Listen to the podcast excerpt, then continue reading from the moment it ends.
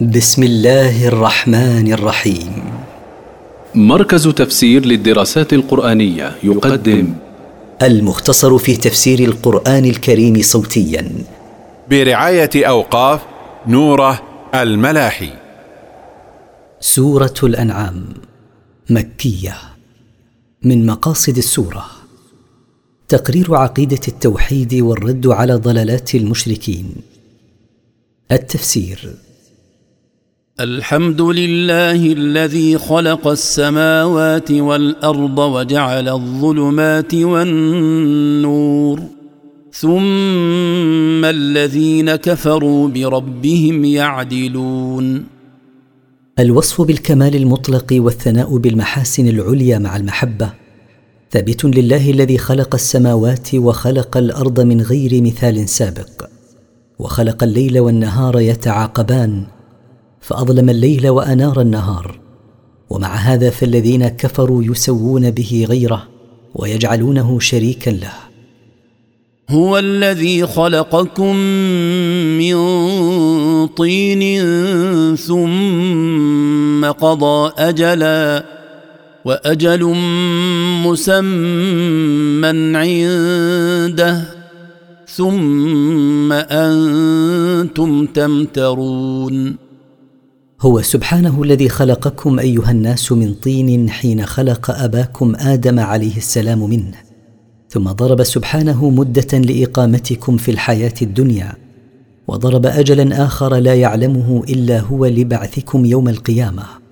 ثم أنتم تشكون في قدرته سبحانه على البعث.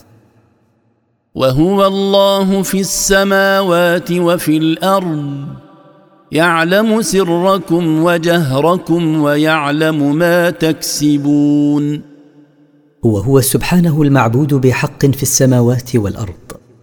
لا يخفى عليه شيء. فهو يعلم ما تخفون من النيات والأقوال والأعمال. ويعلم ما تعلنون من ذلك. وسيجازيكم عليها.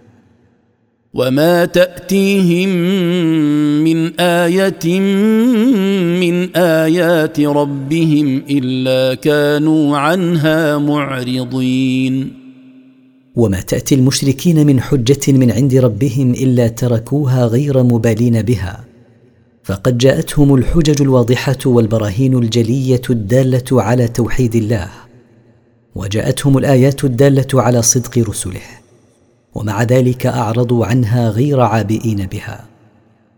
فقد كذبوا بالحق لما جاءهم فسوف يأتيهم أنباء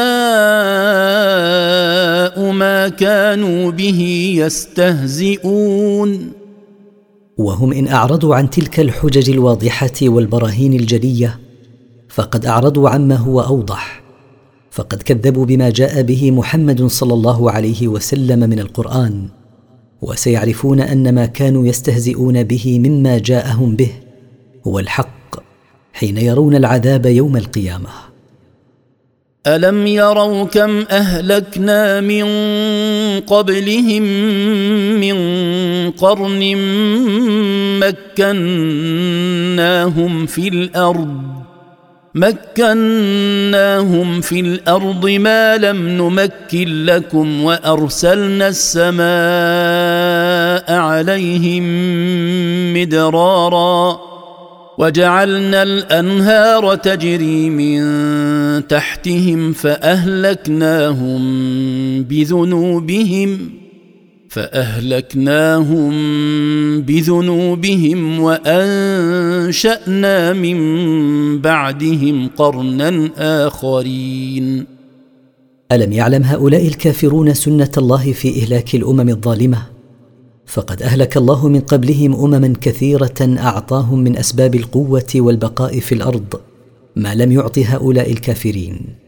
وأنزل عليهم الأمطار المتتابعة وأجرى لهم الأنهار تجري من تحت مساكنهم فعصوا الله فأهلكهم بما ارتكبوه من المعاصي وخلق من بعدهم أمما أخرى. ولو نزلنا عليك كتابا في قرطاس فلمسوه بايديهم لقال الذين كفروا لقال الذين كفروا إن هذا إلا سحر مبين. ولو نزلنا عليك أيها الرسول كتابا مكتوبا في أوراق وشاهدوه بأعينهم وتأكدوا منه بتحسسهم الكتاب بأيديهم لما آمنوا به جحودا منهم وتعنتا ولقالوا لا يعدو ما جئت به أن يكون سحرا واضحا فلن نؤمن به. وقالوا لولا أنزل عليه ملك ولو أنزلنا ملكا لقضي الأمر ثم لا ينظرون. وقال هؤلاء الكافرون لو أنزل الله مع محمد ملكا يكلمنا ويشهد أنه رسول لآمنا. ولو أنزلنا ملكا على الوصف الذي أرادوا لأهلكناهم إذا لم يؤمنوا ولا يمهلون للتوبة إذا نزل. ولو جعلناه ملكا لجعلناه رجلا وللبسنا عليهم ما يلبسون. ولو جعلنا المرسل إليهم ملكا لجعلناه في صورة رجل ليتمكنوا من سماعه والتلقي عنه. إذ لا يستطيعون ذلك مع الملك على هيئته التي خلقه الله عليها. ولو جعلناه في صورة رجل لاشتبه عليهم أمره. ولقد استهزئ برسل من قبلك فحاق بالذين سخروا منهم ما كانوا به يستهزئون. فإن يستهزئ هؤلاء بطلبهم إنزال ملك معك فقد استهزأت أمم من قبلك برسلها فأحاط بهم العذاب الذي كانوا ينكرونه ويستهزئون به عند تخويفهم منه. قل سيروا في الأرض ثم انظروا كيف كان عاقبة المكذبين. قل أيها الرسول لهؤلاء المكذبين المستهزئين سيروا في الأرض ثم تأملوا كيف كانت نهاية المكذبين لرسل الله. فقد حل بهم عقاب الله بعدما كانوا فيه من القوة والمنعة. قل لمن ما في السماوات والأرض قل لله. كتب على نفسه الرحمة. ليجمعنكم إلى يوم القيامه لا ريب فيه الذين خسروا انفسهم فهم لا يؤمنون قل لهم ايها الرسول لمن ملك السماوات وملك الأرض وملك ما بينهما؟ قل ملكها كلها لله كتب على نفسه الرحمه تفضلا منه على عباده. فلا يعاجلهم بالعقوبة حتى إذا لم يتوبوا جمعهم جميعا يوم القيامة هذا اليوم الذي لا شك فيه. الذين خسروا أنفسهم بالكفر بالله لا يؤمنون فينقذوا أنفسهم من الخسران. وله ما سكن في الليل والنهار وهو السميع العليم. ولله وحده ملك كل شيء. مما استقر في الليل والنهار وهو السميع لأقوالهم العليم بأفعالهم وسيجازيهم عليها. قل أغير الله أتخذ وليا فاطر السماوات والأرض وهو يطعم ولا يطعم. قل إني أمرت أن أكون أول من أسلم. ولا تكونن من المشركين. قل أيها الرسول للمشركين الذين يعبدون مع الله غيره من الأصنام وغيرها أيعقل أن أتخذ غير الله ناصرا أواليه وأستنصره؟ وهو الذي خلق السماوات والأرض على غير مثال سابق فلم يسبق إلى خلقهما وهو الذي يرزق من يشاء من عباده ولا أحد من عباده يرزقه. فهو الغني عن عباده وعباده مفتقرون إليه. قل أيها الرسول إني أمرني ربي سبحانه أن أكون أول من انقاد لله وخضع له من هذه الأمة ونهاني أن أكون من الذين يشركون معه غيره. قل إني أخاف إن عصيت ربي عذاب يوم عظيم. قل أيها الرسول إني أخاف إن عصيت الله بارتكاب ما حرم علي من الشرك وغيره أو ترك ما أمرني به من الإيمان وغيره من الطاعات أن يعذبني عذابا عظيما يوم القيامة. من يصرف عنه يومئذ فقد رحمه وذلك الفوز المبين. من يبعد الله عنه ذلك العذاب يوم القيامة فقد فاز برحمة الله له. وتلك النجاة عن العذاب هي الفوز الواضح الذي لا يدانيه فوز. وإن يمسسك الله بضر فلا كاشف له إلا هو. وإن يمسسك بخير فهو على كل شيء قدير. وإن ينلك يا ابن آدم من الله بلاء فلا دافع للبلاء عنك إلا الله. وإن ينلك منه خير فلا مانع له من ذلك. ولا راد لفضله فهو القادر على كل شيء لا يعجزه شيء. وهو القاهر فوق عباده وهو الحكيم الخبير. وهو الغالب على عباده المذلل لهم. العالي عليهم من كل وجه الذي لا يعجزه شيء ولا يغلبه أحد. الجميع له خاضعون فوق عباده كما يليق به سبحانه وهو الحكيم في خلقه وتدبيره وشرعه الخبير فلا يخفى عليه شيء. قل أي شيء أكبر شهادة؟ قل الله.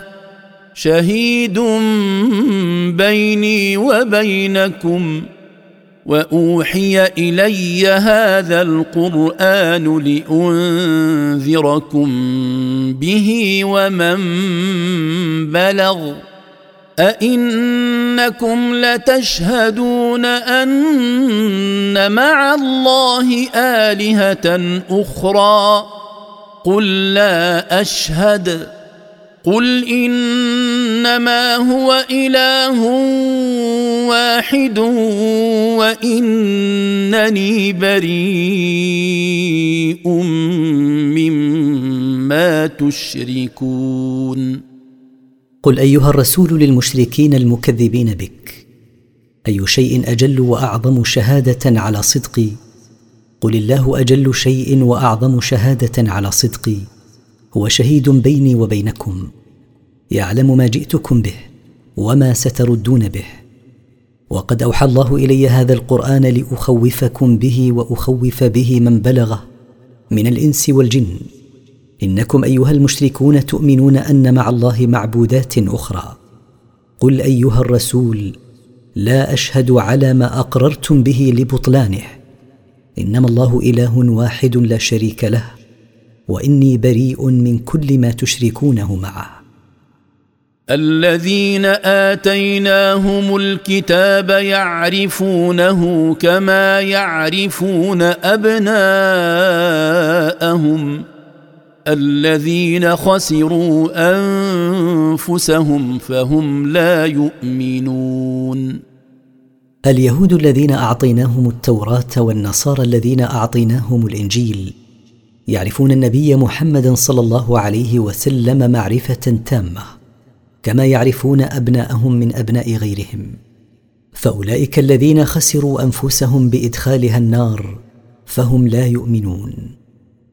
ومن أظلم ممن افترى على الله كذبا أو كذب بآياته إنه لا يفلح الظالمون. لا أحد أعظم ظلما ممن نسب لله شريكا فعبده معه أو كذب بآياته التي أنزلها على رسوله. إن الظالمين بنسبة الشريك إلى الله وتكذيب آياته لا يفوزون ابدا إن لم يتوبوا. ويوم نحشرهم جميعا ثم نقول للذين أشركوا أين شركاؤكم الذين كنتم تزعمون واذكر يوم القيامة حين نجمعهم جميعا لا نغادر منهم أحدا. ثم نقول للذين عبدوا مع الله غيره توبيخا لهم أين شركاؤكم الذين كنتم تدعون كاذبين أنهم شركاء لله؟ ثم لم تكن فتنتهم إلا أن قالوا والله ربنا ما كنا مشركين. ثم لم يكن اعتذارهم بعد هذا الاختبار إلا أن يتبرأوا من معبوداتهم. وقالوا كذبا والله ربنا ما كنا في الدنيا مشركين بك بل كنا مؤمنين بك موحدين لك.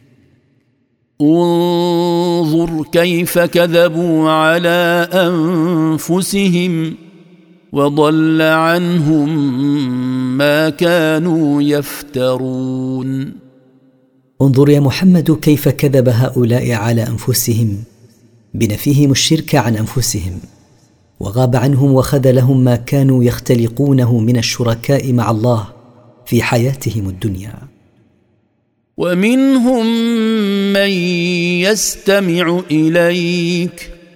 وجعلنا على قلوبهم أكنة أن يفقهوه وفي آذانهم وقرا. وان يروا كل إيه لا يؤمنوا بها حتى اذا جاءوك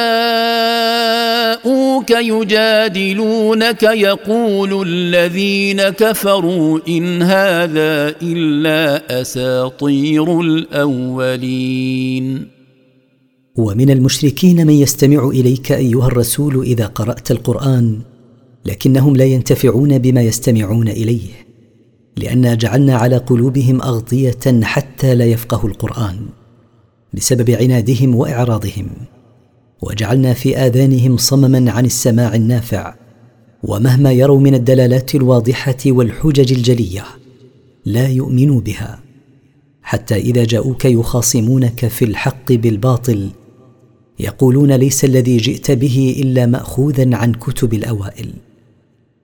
وهم ينهون عنه وينأون عنه وإن يهلكون إلا أنفسهم وما يشعرون.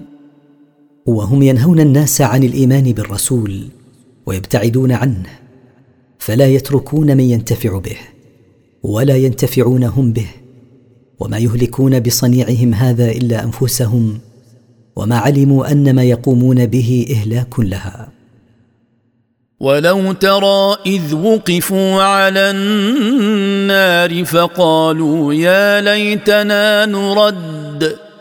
فقالوا يا ليتنا نرد ولا نكذب بآيات ربنا ونكون من المؤمنين.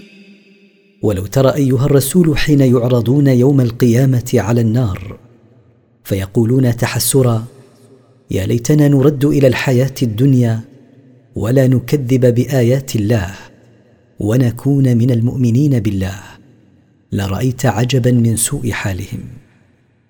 بل بدا لهم ما كانوا يخفون من قبل.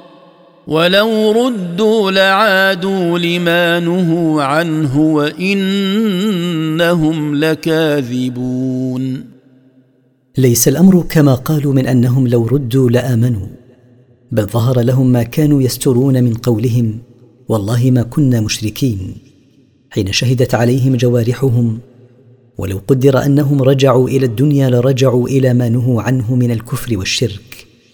وإنهم لكاذبون في وعدهم بالإيمان إذا رجعوا.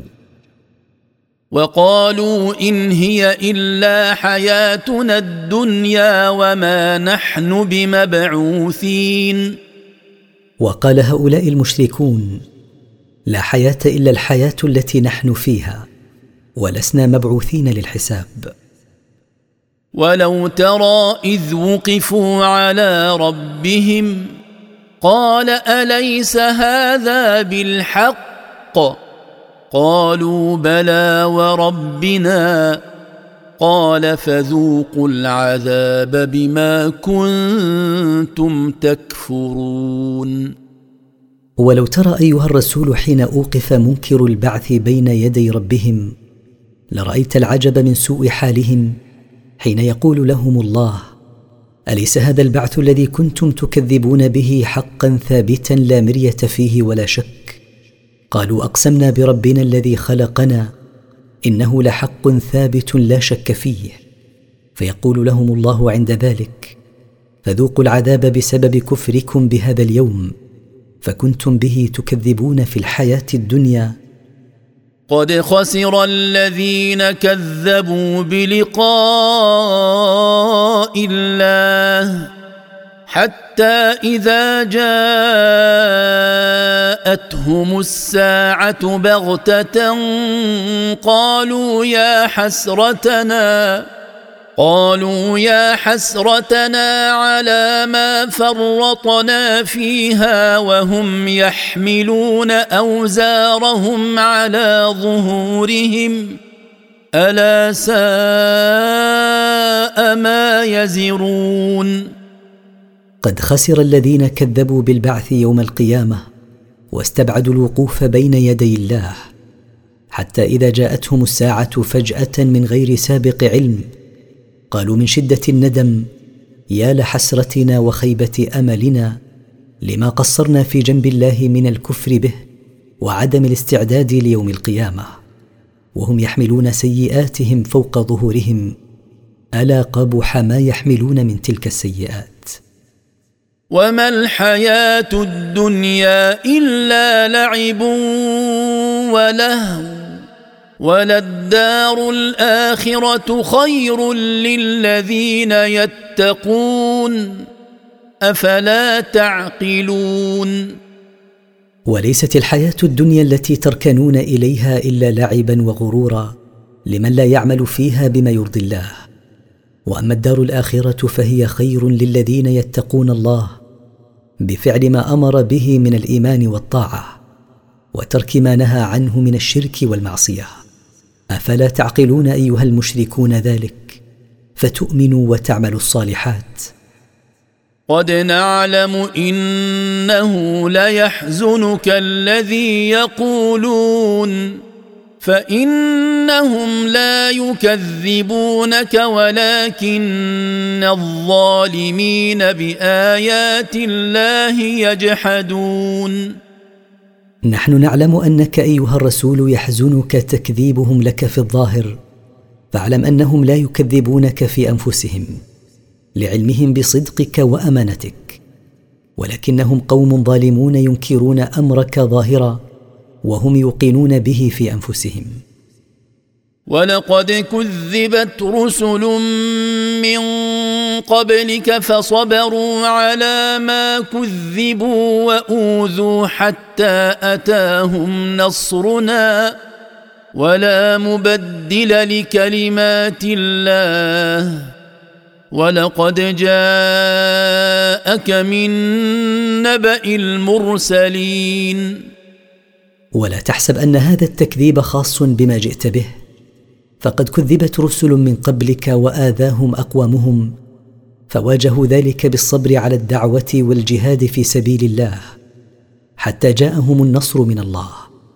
ولا مبدل لما كتبه الله من النصر ووعد به رسله. ولقد جاءك أيها الرسول من أخبار من قبلك من الرسل وما لقوه من أقوامهم وما حباهم الله من النصر على أعدائهم بإهلاكهم. وإن كان كبر عليك إعراضهم فإن استطعت أن تبتغي نفقا في الأرض أو سلما في السماء فتأتيهم بآية ولو شاء الله لجمعهم على الهدى فلا تكونن من الجاهلين. وإن كان شق عليك أيها الرسول ما تلاقيه من تكذيبهم وإعراضهم عما جئتهم به من الحق فإن استطعت أن تطلب نفقا في الأرض أو مصعدا إلى السماء فتأتيهم بحجة وبرهان غير الذي أيدناك به فافعل. ولو شاء الله جمعهم على الهدى الذي جئت به لجمعهم لكنه لم يشأ ذلك لحكمة بالغة. فلا تكونن من الجاهلين بذلك فتذهب نفسك حسرات على أنهم لم يؤمنوا. إنما يستجيب الذين يسمعون والموتى يبعثهم الله ثم إليه يرجعون. إنما يجيبك قابلا ما جئت به من يسمعون الكلام ويفهمونه. والكفار موتى لا شأن لهم فقد ماتت قلوبهم. والموتى يبعثهم الله يوم القيامة ثم إليه وحده يرجعون ليجازيهم على ما قدموا. وقالوا لولا نزل عليه آية من ربه قل ان الله قادر على ان ينزل إيه ولكن اكثرهم لا يعلمون وقال المشركون متعنتين ومماطلين بالإيمان هل أنزل على محمد آية خارقة تكون برهانا من ربه على صدقه فيما جاء به؟ قل أيها الرسول إن الله قادر على تنزيل آية حسب ما يريدون. ولكن أكثر هؤلاء المشركين المطالبين بإنزال آية لا يعلمون أن إنزال الآيات يكون وفق حكمته تعالى وليس وفق ما يطالبون به. فلو أنزلها ثم لم يؤمنوا لأهلكهم. وما من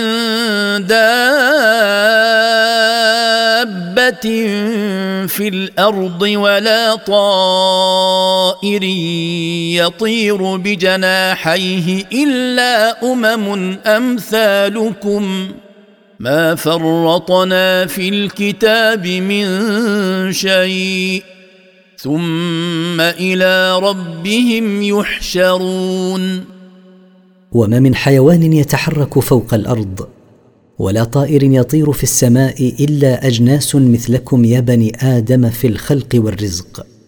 ما تركنا في اللوح المحفوظ شيئا إلا أثبتناه والجميع علمهم عند الله. ثم إلى ربهم وحده يوم القيامة يجمعون لفصل القضاء فيجازي كلا بما يستحقه.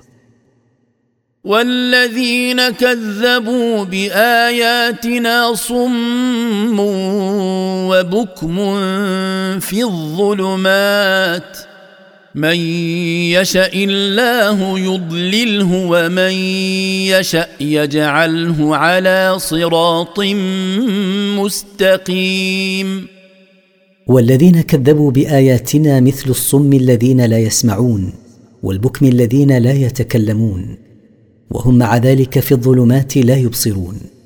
فأن لمن هذه حاله أن يهتدي. من يشا الله إضلاله من الناس يضلله. ومن يشا هدايته يهده بأن يجعله على طريق مستقيم لا اعوجاج فيه.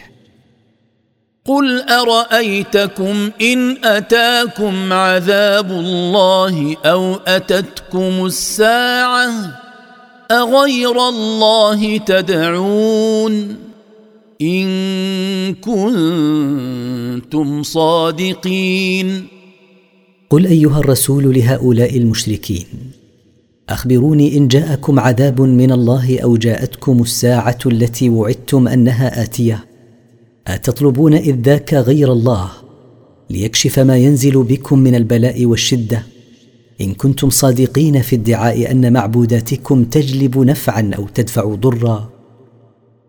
بل إياه تدعون فيكشف ما تدعون إليه إن شاء وتنسون ما تشركون. الحق أنكم لا تدعون إذ ذاك غير الله الذي خلقكم. فيصرف عنكم البلاء ويرفع عنكم الضر إن شاء. فهو ولي ذلك والقادر عليه. وأما معبوداتكم التي أشركتموها مع الله فتتركونها لعلمكم أنها لا تنفع ولا تضر. ولقد أرسلنا إلى أمم من قبلك فأخذناهم بالبأساء والضراء لعلهم يتضرعون. ولقد بعثنا إلى أمم من قبلك أيها الرسول رسلا فكذبوهم وأعرضوا عما جاءوهم به فعاقبناهم بالشدائد كالفقر وبما يضر أبدانهم كالمرض من أجل أن يخضعوا لربهم ويتذللوا له. فلولا إذ جاءهم بأسنا تضرعوا ولكن قست قلوبهم وزين لهم الشيطان ما كانوا يعملون. لو أنهم حين جاءهم بلاؤنا تذللوا لله وخضعوا له ليكشف عنهم البلاء لرحمناهم لكنهم لم يفعلوا ذلك. بل قست قلوبهم فلم يعتبروا ولم يتعظوا. وحسن لهم الشيطان ما كانوا يرتكبون من الكفر والمعاصي فاستمروا على ما كانوا عليه. فلما نسوا ما ذكروا به فتحنا عليهم أبواب كل شيء حتى إذا فرحوا بما أوتوا. حتى إذا فرحوا بما أوتوا أخذناهم بغتة فإذا هم مبلسون. فلما تركوا ما وعظوا به من شدة الفقر والمرض ولم يعملوا بأوامر الله استدرجناهم بفتح أبواب الرزق عليهم وإغنائهم بعد الفقر وصححنا لهم أجسامهم بعد المرض. حتى إذا أصابهم البطر واستولى عليهم الإعجاب بما متعوا به جاءهم عذابنا فجأة فإذا هم متحيرون يائسون مما يأملون. فقطع دابر القوم الذين ظلموا والحمد لله رب العالمين. فقطع آخر أهل الكفر باستئصالهم جميعا بالإهلاك ونصر رسل الله. والشكر والثناء لله وحده رب العالمين على إهلاكه أعداءه ونصره أولياءه. قل أرأيتم إن أخذ الله سمعكم وأبصاركم وختم على قلوبكم من إله غير الله يأتيكم به؟ انظر كيف نصرف الآيات ثم هم يصدفون. قل أيها الرسول لهؤلاء المشركين أخبروني إن أصمكم الله بسلب أسماعكم وأعماكم بأخذ أبصاركم وطبع على قلوبكم فلم تفقهوا شيئا. من معبود بحق يأتيكم بما فقدتموه من ذلك. تأمل أيها الرسول كيف نبين لهم الحجج وننوع البراهين ثم هم يعرضون عنها. قل أرأيتكم إن أتاكم عذاب الله بغتة أو جهرة هل يهلك إلا القوم الظالمون؟ قل لهم أيها الرسول أخبروني إن جاءكم عذاب الله فجأة من غير شعور منكم به.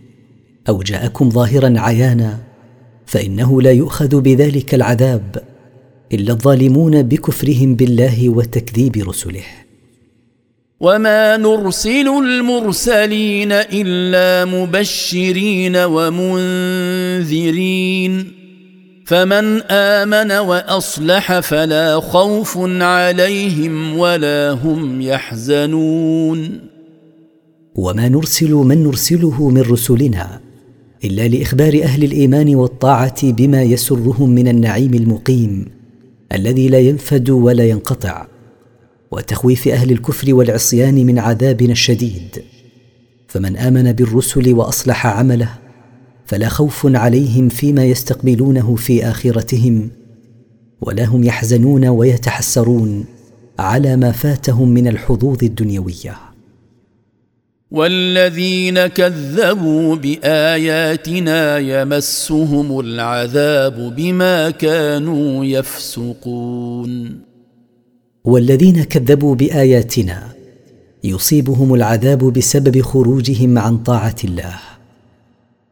قل لا أقول لكم عندي خزائن الله ولا أعلم الغيب ولا أقول لكم إني ملك إن أتبع إلا ما يوحى إلي قل هل يستوي الأعمى والبصير أفلا تتفكرون قل ايها الرسول لهؤلاء المشركين لا أقول لكم ان عندي خزائن الله من الرزق فاتصرف فيها بما شئت ولا أقول لكم اني اعلم من الغيب الا ما اطلعني الله عليه من الوحي ولا أقول لكم اني ملك من الملائكه فانا رسول من الله لا اتبع الا ما يوحى الي ولا ادعي ما ليس لي.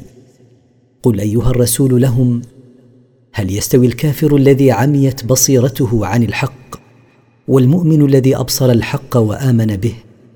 أفلا تتأملون بعقولكم أيها المشركون فيما حولكم من الآيات؟ وأنذر به الذين يخافون أن يحشروا إلى ربهم ليس لهم من دونه ولي ولا شفيع. ليس لهم من دونه ولي ولا شفيع لعلهم يتقون. وخوف أيها الرسول بهذا القرآن الذين يخافون أن يحشروا إلى ربهم يوم القيامة. ليس لهم ولي غير الله يجلب لهم النفع ولا شفيع يكشف عنهم الضر. لعلهم يتقون الله بامتثال أوامره واجتناب نواهيه. فهؤلاء هم الذين ينتفعون بالقرآن. ولا تطرد الذين يدعون ربهم بالغداه والعشي يريدون وجهه ما عليك من حسابهم من شيء وما من حسابك عليهم من شيء فتطردهم فتكون من الظالمين. ولا تبعد أيها الرسول عن مجلسك فقراء المسلمين الذين هم في عبادة دائمة لله في أول النهار وآخره مخلصين له العبادة. لا تبعدهم لتستميل آكابر المشركين. ليس عليك من حساب هؤلاء الفقراء شيء إنما حسابهم عند ربهم. وما عليهم من حسابك شيء إنك إن أبعدتهم عن مجلسك فإنك تكون من المتجاوزين لحدود الله. وكذلك فتنا بعضهم ببعض ليقولوا أهؤلاء من الله عليهم من بيننا؟ أليس الله بأعلم بالشاكرين؟ وكذلك ابتلينا بعضهم ببعض فجعلناهم متفاوتين في حظوظهم الدنيوية ابتليناهم بذلك ليقول الكافرون الأغنياء لفقراء المؤمنين أهؤلاء الفقراء تفضل الله عليهم بالهداية من بيننا؟ لو كان الإيمان خيرا ما سبقونا إليه فنحن أهل السبق. أليس الله بأعلم بالشاكرين لنعمه؟ فيوفقهم للإيمان وأعلم بالكافرين لها فيخذلهم فلا يؤمنون. بلى إن الله أعلم بهم. واذا جاءك الذين يؤمنون باياتنا فقل سلام عليكم كتب ربكم على نفسه الرحمه أن إنه من عمل منكم سوءا بجهالة ثم تاب من بعده وأصلح فأنه غفور رحيم. وإذا جاءك أيها الرسول الذين يؤمنون بآياتنا الشاهده على صدق ما جئت به فرد عليهم السلام إكراما لهم وبشرهم بسعة رحمة الله. فقد أوجب الله على نفسه الرحمة إيجاب تفضل. فمن ارتكب منكم معصية في حال جهل وسفه ثم تاب من بعد ارتكابه لها وأصلح عمله فإن الله يغفر له ما ارتكبه. فالله غفور لمن تاب من عباده رحيم بهم.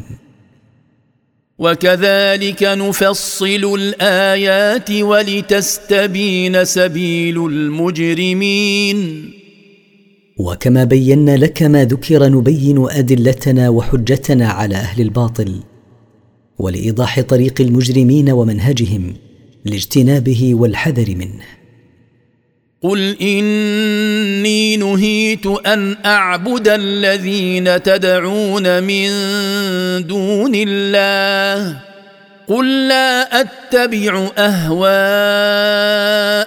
قد ضللت اذا وما أنا من المهتدين قل ايها الرسول اني نهاني الله عن عباده الذين تعبدونهم من دون الله قل أيها الرسول لا أتبع أهواءكم في عبادة غير الله فأنا إن اتبعت أهواءكم في ذلك أكون ضالا عن طريق الحق لا أهتدي إليه وهذا شأن كل من اتبع الهوى دون برهان من الله.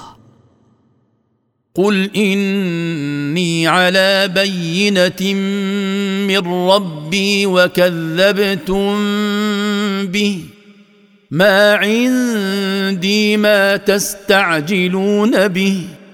إن الحكم إلا لله يقص الحق وهو خير الفاصلين.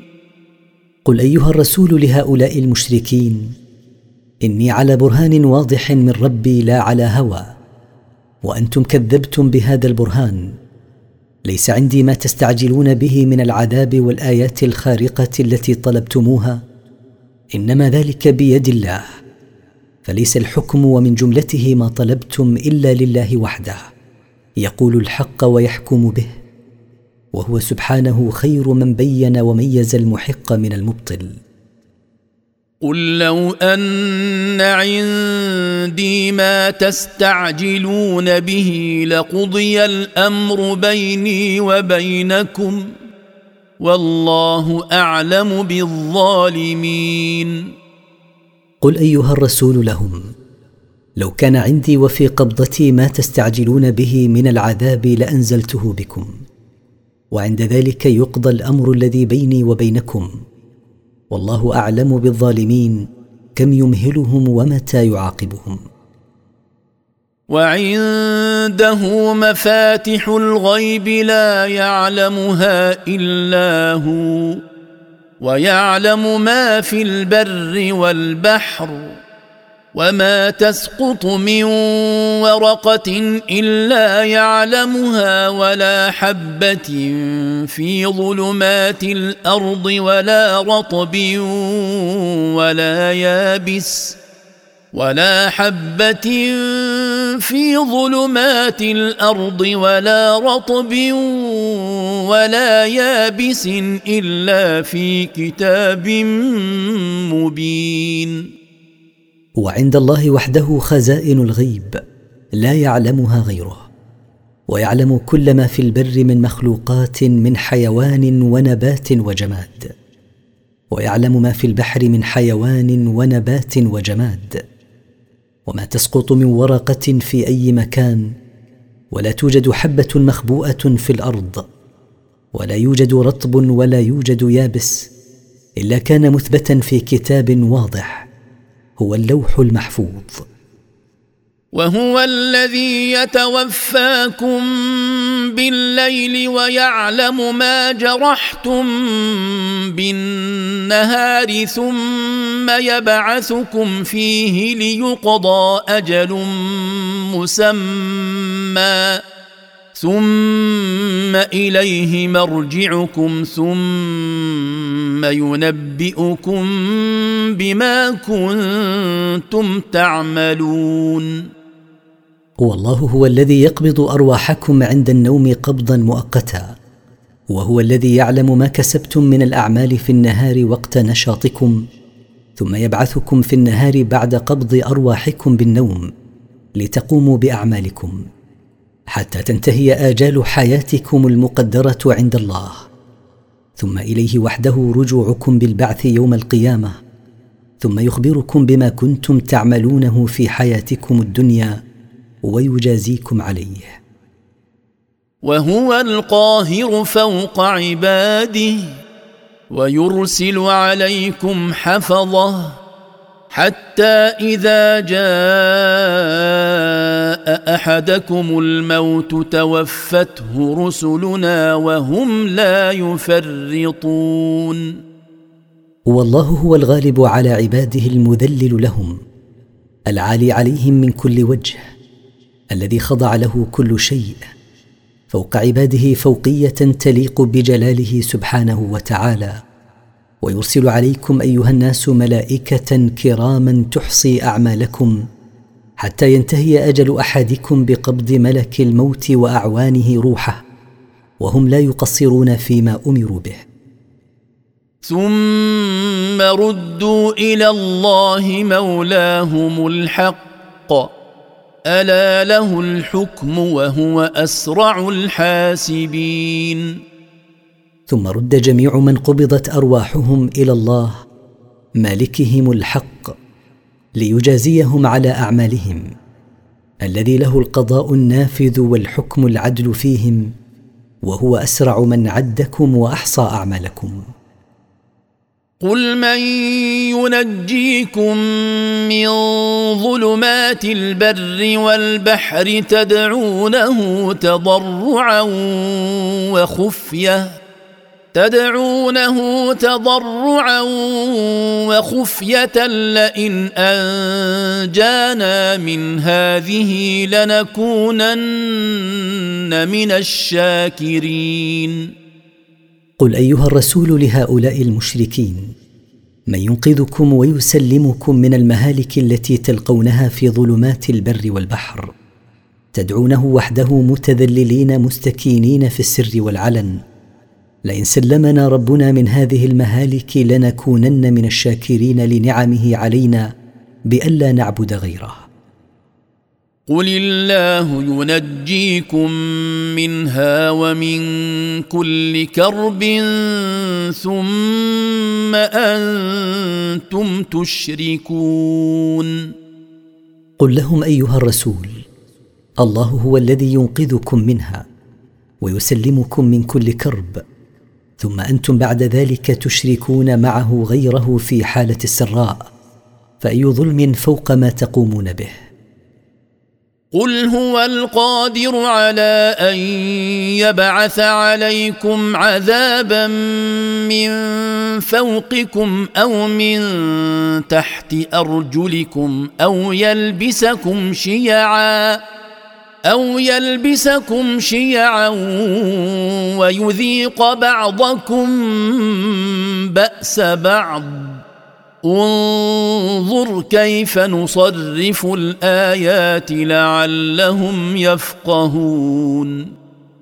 قل لهم أيها الرسول الله هو القادر على أن يرسل عليكم عذابا يأتيكم من فوقكم مثل الحجارة والصواعق والطوفان.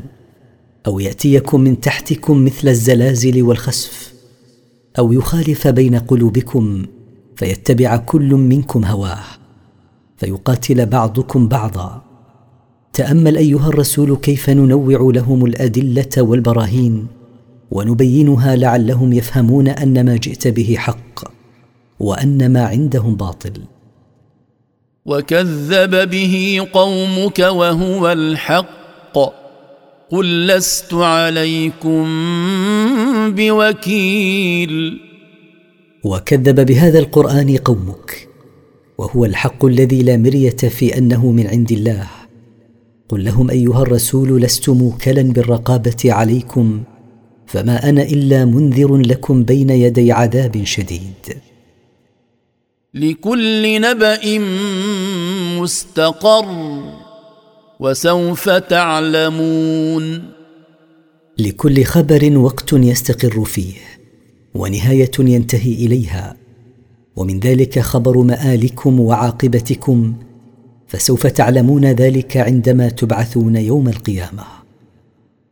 واذا رايت الذين يخوضون في اياتنا فاعرض عنهم حتى يخوضوا في حديث غيره واما ينسينك الشيطان فلا تقعد بعد الذكرى مع القوم الظالمين وإذا رأيت أيها الرسول المشركين يتكلمون في آياتنا بالسخرية والاستهزاء فابتعد عنهم حتى يدخلوا في حديث خال من السخرية والاستهزاء بآياتنا. وإذا أنساك الشيطان وجلست معهم ثم تذكرت فغادر مجلسهم ولا تجلس مع هؤلاء المعتدين. وما على الذين يتقون من حسابهم من شيء ولكن ذكرى لعلهم يتقون وليس على الذين يتقون الله بامتثال أوامره واجتناب نواهيه من حساب هؤلاء الظالمين من شيء وإنما عليهم أن ينهوهم عما يرتكبونه من منكر لعلهم يتقون الله. فيمتثلون أوامره ويجتنبون نواهيه. وذر الذين اتخذوا دينهم لعبا ولهوا وغرتهم الحياة الدنيا. وذكر به أن تبسل نفس بما كسبت ليس لها من دون الله ولي. ليس لها من دون الله ولي ولا شفيع وإن تعدل كل عدل لا يؤخذ منها. أولئك الذين أبسلوا بما كسبوا. لهم شراب من حميم وعذاب أليم بما كانوا يكفرون. ودع أيها الرسول هؤلاء المشركين الذين صيروا دينهم لعبا ولهوا يسخرون منه ويستهزئون به وخدعتهم الحياة الدنيا بما فيها من متع زائلة. وعظ أيها النبي الناس بالقرآن حتى لا تسلم نفس إلى الهلاك بسبب ما كسبته من سيئات. ليس لها من دون الله حليف تستنصر به ولا وسيط يمنع عنها عذاب الله يوم القيامة. وإذا افتدت من عذاب الله بأي فداء لا يقبل منها. أولئك الذين أسلموا إلى هلاك أنفسهم بسبب ما ارتكبوه من المعاصي لهم يوم القيامة شراب متناهي الحرارة. وعذاب موجع بسبب كفرهم. قل اندعو من دون الله ما لا ينفعنا ولا يضرنا ونرد على اعقابنا بعد اذ هدانا الله ونرد على أعقابنا بعد إذ هدانا الله كالذي استهوته الشياطين في الأرض حيران. حيران له أصحاب يدعونه إلى الهدى ائتنا. قل إن هدى الله هو الهدى. وأمرنا لنسلم لرب العالمين. قل أيها الرسول لهؤلاء المشركين انعبد من دون الله أوثانا لا تملك نفعا فتنفعنا ولا ضرا فتضرنا ونرتد عن الإيمان بعد أن وفقنا الله له فنكون مثل الذي أضلته الشياطين فتركته حيران لا يهتدي سبيلا. وله أصحاب على الطريق المستقيم يدعونه إلى الحق وهو يمتنع عن إجابتهم إلى ما يدعونه إليه. قل لهم أيها الرسول إن هدى الله هو الهدى الحق وقد أمرنا الله أن ننقاد له سبحانه وتعالى بالتزام توحيده وعبادته وحده فهو رب العالمين. وأن أقيموا الصلاة واتقوه وهو الذي إليه تحشرون. وقد أمرنا بإقامة الصلاة على الوجه الأكمل وأمرنا بتقوى الله بامتثال أوامره واجتناب نواهيه فهو وحده الذي يجمع العباد إليه يوم القيامة ليجازيهم على أعمالهم.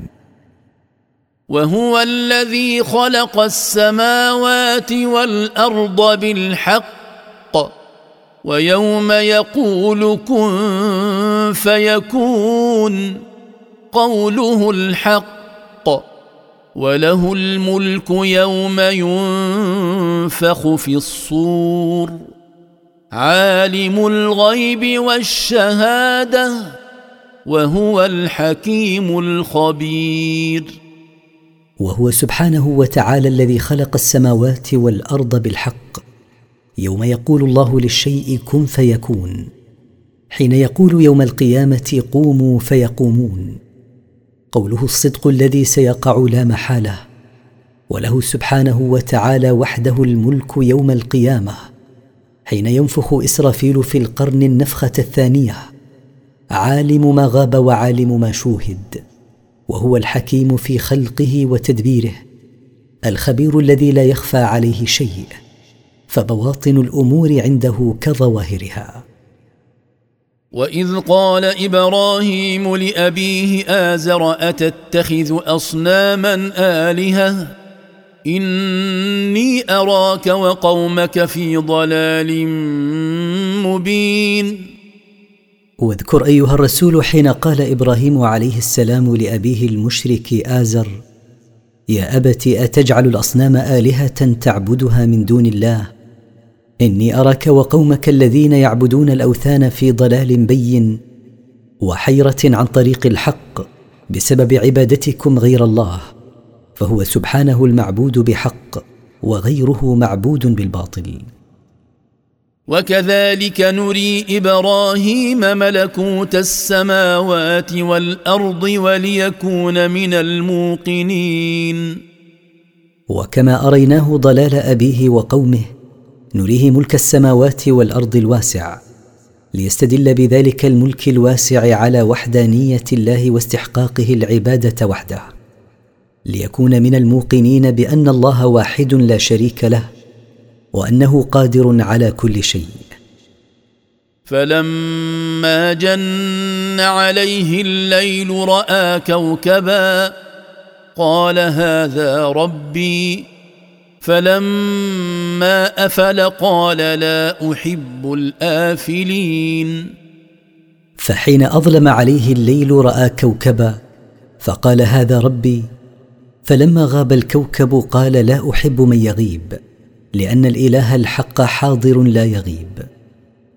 فلما رأى القمر بازغا قال هذا ربي. فلما أفل قال لئن لم يهدني ربي لأكونن من القوم الضالين. وحين رأى القمر طالعا قال هذا ربي فلما غاب قال لئن لم يوفقني الله لتوحيده وعبادته وحده لأكونن من القوم البعيدين عن دينه الحق. فلما رأى الشمس بازغة قال هذا ربي هذا أكبر. فلما أفلت قال يا قوم إني بريء مما تشركون.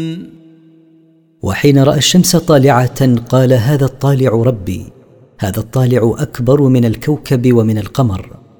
فلما غابت قال يا قوم إني بريء مما تشركون مع الله.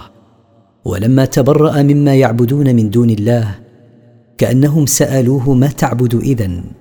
فقال إني وجهت وجهي للذي فطر السماوات والأرض حنيفا وما أنا من المشركين.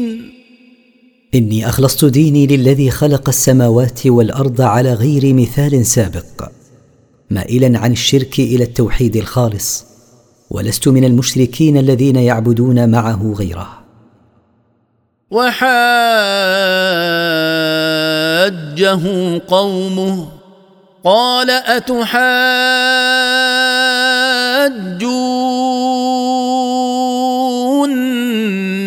في الله وقد هدان. ولا أخاف ما تشركون به إلا أن يشاء ربي شيئا. وسع ربي كل شيء علما. أفلا تتذكرون؟ وخصمه قومه المشركون في توحيد الله سبحانه وخوفوه من أصنامهم فقال لهم أتخاصمونني في توحيد الله وإفراده بالعبادة؟ وقد وفقني ربي إليه. ولست أخاف من أصنامكم فإنها لا تملك ضرا فتضرني ولا نفعا فتنفعني إلا أن يشاء الله. فما شاء الله كائن ومع علم الله كل شيء فلا يخفى عليه شيء في الأرض ولا في السماء. أفلا تتذكرون يا قوم ما أنتم عليه من الكفر بالله والشرك به؟ فتؤمنوا بالله وحده. وكيف أخاف ما أشركتم ولا تخافون أنكم أشركتم بالله ما لم ينزل به عليكم سلطانا؟ فأي الفريقين أحق بالأمن؟ إن كنتم تعلمون. وكيف يقع مني خوف لما تعبدون من دون الله من أوثان؟ ولا يقع منكم أنتم خوف لشرككم بالله حين أشركتم معه ما خلقه دون برهان لكم على ذلك. فأي الجمعين جمع الموحدين وجمع المشركين أولى بالأمن والسلامة؟ إن كنتم تعلمون أولاهما فاتبعوه. وأولاهما دون ريب هو جمع المؤمنين الموحدين. الذين آمنوا ولم يلبسوا إيمانهم بظلم أولئك لهم الأمن وهم مهتدون. الذين آمنوا بالله واتبعوا ما شرع ولم يخلطوا إيمانهم بشرك لهم الأمن والسلامة وحدهم دون غيرهم. وهم موفقون وفقهم ربهم لطريق الهداية. وتلك حجتنا آتيناها إبراهيم على قومه. نرفع درجات من نشاء. إن ربك حكيم عليم. وتلك الحجة وهي قوله فأي الفريقين أحق بالأمن؟ التي غلب إبراهيم بها قومه حتى انقطعت حجتهم. هي حجتنا وفقناه لمحاجة قومه بها وأعطيناه إياها. نرفع من نشاء من عبادنا مراتب في الدنيا والآخرة. إن ربك أيها الرسول حكيم في خلقه وتدبيره عليم بعباده. ووهبنا له إسحاق ويعقوب كلا هدينا ونوحا هدينا من قبل ومن ذريته داود وسليمان وأيوب ويوسف وموسى وهارون وكذلك نجزي المحسنين. ورزقنا إبراهيم ابنه إسحاق وحفيده يعقوب ووفقنا كلا منهما للصراط المستقيم ووفقنا نوحا من قبلهم ووفقنا لطريق الحق من ذرية نوح كلا من داود وابنه سليمان وأيوب ويوسف وموسى وأخيه هارون عليهم السلام. ومثل هذا الجزاء الذي جازينا به الأنبياء على إحسانهم نجازي به المحسنين من غيرهم على إحسانهم. وزكريا ويحيى وعيسى وإلياس كل من الصالحين. ووفقنا كذلك كلا من زكريا ويحيى وعيسى بن مريم وإلياس عليهم السلام. وكل هؤلاء الأنبياء من الصالحين اختارهم الله رسلا. وإسماعيل واليسع ويونس ولوطا. وكلا فضلنا على العالمين. ووفقنا كذلك إسماعيل واليسع ويونس ولوطا عليهم السلام. وكل هؤلاء الأنبياء وعلى رأسهم النبي محمد صلى الله عليه وسلم فضلناهم على العالمين. ومن آبائهم وذرياتهم وإخوانهم واجتبيناهم وهديناهم إلى صراط مستقيم ووفقنا بعض آبائهم وبعض أبنائهم وبعض إخوانهم ممن شئنا توفيقه واخترناهم ووفقناهم لسلوك الطريق المستقيم الذي هو طريق توحيد الله وطاعته. ذلك هدى الله يهدي به من يشاء من عباده. ولو أشركوا لحبط عنهم ما كانوا يعملون. ذلك الذي حصل لهم من التوفيق هو توفيق الله يوفق له من شاء من عباده. ولو أشركوا مع الله غيره لبطل عملهم لأن الشرك مبطل للعمل الصالح.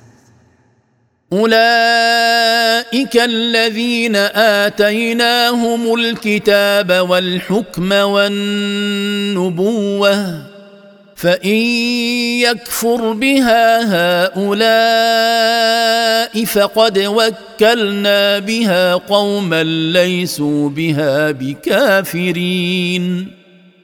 أولئك الأنبياء المذكورون هم الذين أعطيناهم الكتاب وأعطيناهم الحكمة وأعطيناهم النبوة. فإن يكفر قومك بما أعطيناهم من هذه الثلاثة فقد هيأنا لها وأرصدنا قوما ليسوا بكافرين بها بل هم مؤمنون مستمسكون بها وهم المهاجرون والأنصار والذين اتبعوهم بإحسان إلى يوم الدين. أولئك الذين هدى الله فبهداه مقتده قل لا أسألكم عليه أجرا إن هو إلا ذكرى للعالمين. أولئك الأنبياء ومن ذكر معهم من آبائهم وأبنائهم وإخوانهم هم أهل الهداية حقا. فاتبعهم وتأس بهم. وقل أيها الرسول لقومك لا أطلب منكم على إبلاغ هذا القرآن جزاء. فالقرآن ليس إلا موعظة للعالمين من الإنس والجن ليسترشدوا به إلى الصراط المستقيم والطريق الصحيح. وما قدروا الله حق قدره اذ قالوا ما انزل الله على بشر من شيء قل من انزل الكتاب الذي جاء به موسى نورا وهدى للناس تجعلونه قراطيس تبدونها وتخفون كثيرا وعلمتم ما لم تعلموا أنتم ولا آباؤكم قل الله ثم ذرهم في خوضهم يلعبون وما عظم المشركون الله حق تعظيمه حين قالوا لنبيه محمد صلى الله عليه وسلم ما أنزل الله على بشر شيئا من الوحي؟ قل لهم أيها الرسول من الذي أنزل التوراة على موسى نورا وهداية وارشادا لقومه؟ يجعلها اليهود في دفاتر يظهرون منها ما يوافق أهواءهم ويكتمون ما يخالفها كصفة محمد صلى الله عليه وسلم. وعلمتم أنتم أيها العرب من القرآن ما لم تعلموا أنتم ولا أسلافكم من قبل. قل لهم أيها الرسول أنزلها الله. ثم اتركهم في جهلهم وضلالهم يستهزئون ويسخرون حتى يأتيهم اليقين. وهذا كتاب أنزلناه مبارك مصدق الذي بين يديه ولتنذر أم القرى ومن حولها والذين يؤمنون بالآخرة يؤمنون به وهم على صلاتهم يحافظون وهذا القرآن كتاب أنزلناه عليك أيها النبي وهو كتاب مبارك مصدق لما سبقه من الكتب السماوية لتنذر به أهل مكة وسائر الناس في مشارق الأرض ومغاربها حتى يهتدوا. والذين يؤمنون بالحياة الآخرة يؤمنون بهذا القرآن ويعملون بما فيه ويحافظون على صلاتهم بإقامة أركانها وفروضها ومستحباتها في أوقاتها المحددة لها شرعا.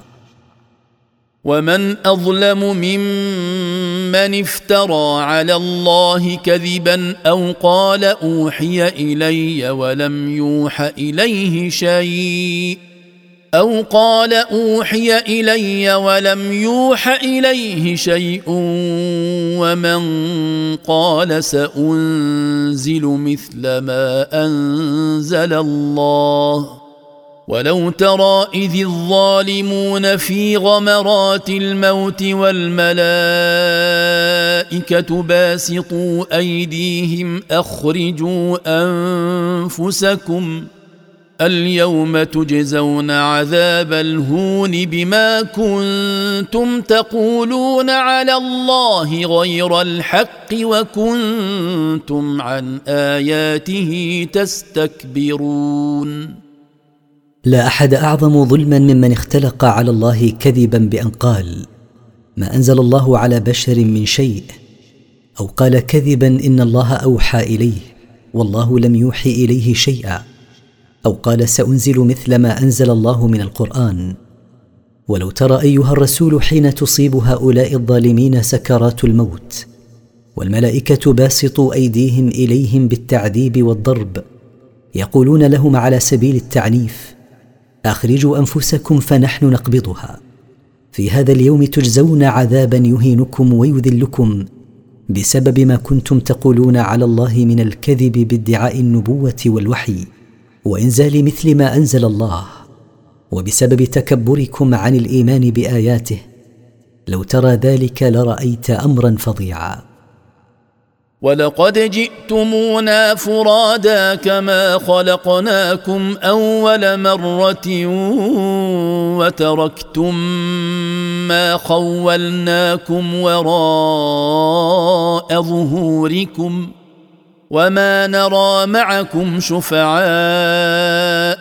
الذين زعمتم أنهم فيكم شركاء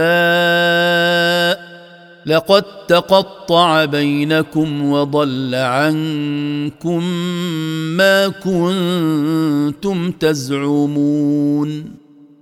ويقال لهم يوم البعث ولقد أتيتمونا في هذا اليوم أفرادا لا مال معكم ولا رئاسة كما أنشأناكم أول مرة حفاة عراة غرلا وتركتم ما أعطيناكم من ذلك خلفكم في الدنيا رغما عنكم.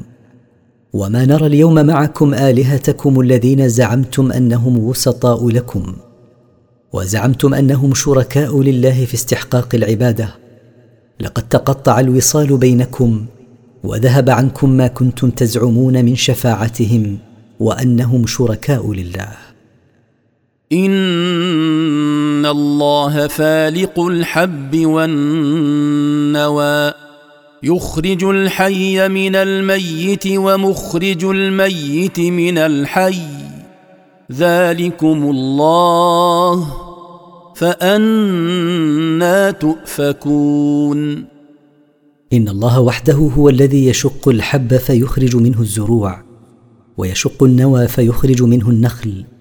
يخرج الحي من الميت إذ يخرج الإنسان وسائر الحيوان من النطفة.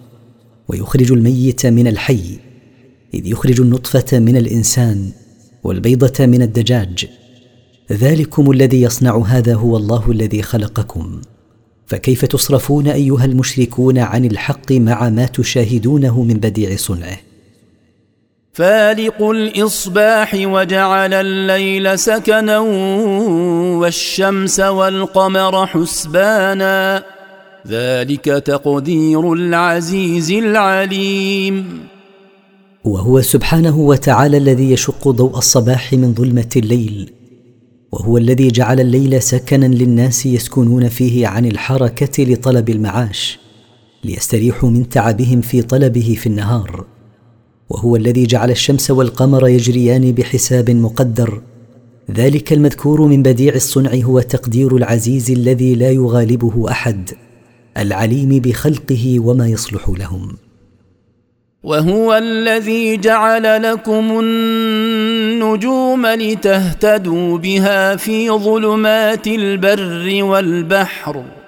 قد فصلنا الآيات لقوم يعلمون. وهو سبحانه وتعالى الذي خلق لكم يا بني آدم النجوم في السماء لتهتدوا بها في أسفاركم إذا اشتبهت عليكم الطرق في البر والبحر. قد بينا الأدلة والبراهين الدالة على قدرتنا لقوم يتدبرون تلك الأدلة والبراهين فيستفيدون منها. وهو الذي أنشأكم من نفس واحدة فمستقر ومستودع. قد فصلنا الآيات لقوم يفقهون. وهو سبحانه وتعالى الذي خلقكم من نفس واحدة هي نفس أبيكم آدم. فقد بدأ خلقكم بخلق أبيكم من طين ثم خلقكم منه وخلق لكم ما تستقرون فيه كأرحام أمهاتكم ومستودعا تستودعون فيه كأصلاب آبائكم. قد بينا الآيات لقوم يفهمون كلام الله.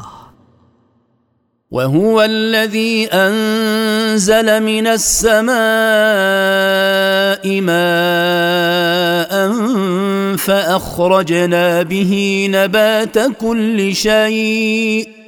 فأخرجنا به نبات كل شيء فأخرجنا منه خضرا نخرج منه حبا متراكبا نخرج منه حبا متراكبا ومن النخل من طلعها قنوان دانية وجنات من أعناب وجنات من أعناب والزيتون والرمان مشتبها وغير متشابه انظروا إلى ثمره إذا أثمر وينعه إن في ذلكم لآيات لقوم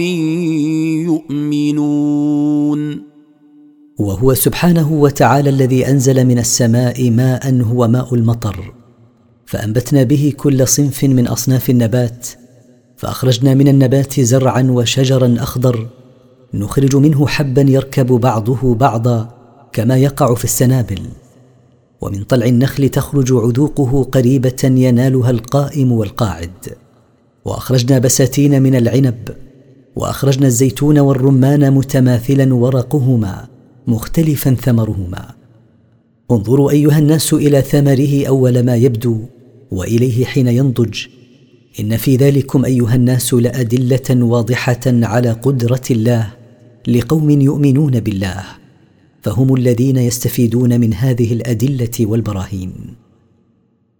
وجعلوا لله شركاء الجن وخلقهم وخرقوا له بنين وبنات بغير علم. سبحانه وتعالى عما يصفون. وصير المشركون الجن شركاء لله في العبادة حين اعتقدوا أنها تنفع وتضر. وقد أوجدهم الله ولم يخلقهم غيره فهو أولى بأن يعبد. واختلقوا له بنين كما فعلت اليهود بعزير والنصارى بعيسى وبنات كما فعل المشركون بالملائكة. تنزه وتقدس عما يصفه به أهل الباطل. بديع السماوات والأرض أنا يكون له ولد ولم تكن له صاحبة وخلق كل شيء وهو بكل شيء عليم. وهو سبحانه وتعالى خالق السماوات وخالق الأرض على غير مثال سابق. كيف يكون له ولد ولم تكن له زوجة؟ وهو قد خلق كل شيء وهو بكل شيء عليم لا يخفى عليه شيء. ذلكم الله ربكم لا إله إلا هو خالق كل شيء فاعبدوه. وهو على كل شيء وكيل. ذلكم أيها الناس المتصف بتلك الصفات هو ربكم فلا رب لكم غيره ولا معبود بحق غيره وهو موجد كل شيء فاعبدوه وحده فهو المستحق للعبادة وهو على كل شيء حفيظ. لا تدركه الأبصار وهو يدرك الأبصار وهو اللطيف الخبير. لا تحيط به الأبصار وهو سبحانه يدرك الأبصار ويحيط بها وهو اللطيف بعباده الصالحين الخبير بهم. قد جاءكم بصائر من ربكم فمن أبصر فلنفسه ومن عمي فعليها وما أنا عليكم بحفيظ. قد جاءكم أيها الناس حجج واضحة وبراهين جلية من ربكم فمن تعقلها وأذعن فنفع ذلك يعود إليه. ومن عمي عنها ولم يتعقلها ولم يذعن لها فضرر ذلك مقصور عليه. ولست عليكم رقيبا أحصي أعمالكم إنما أنا رسول من ربي وهو الرقيب عليكم. وكذلك نصرف الآيات وليقولوا درست ولنبينه لقوم يعلمون. وكما نوعنا الأدلة والبراهين على قدرة الله ننوع الآيات في الوعد والوعيد والوعظ. وسيقول المشركون ليس هذا وحيا وإنما درسته عن أهل الكتاب من قبلك ولنبين الحق للناس.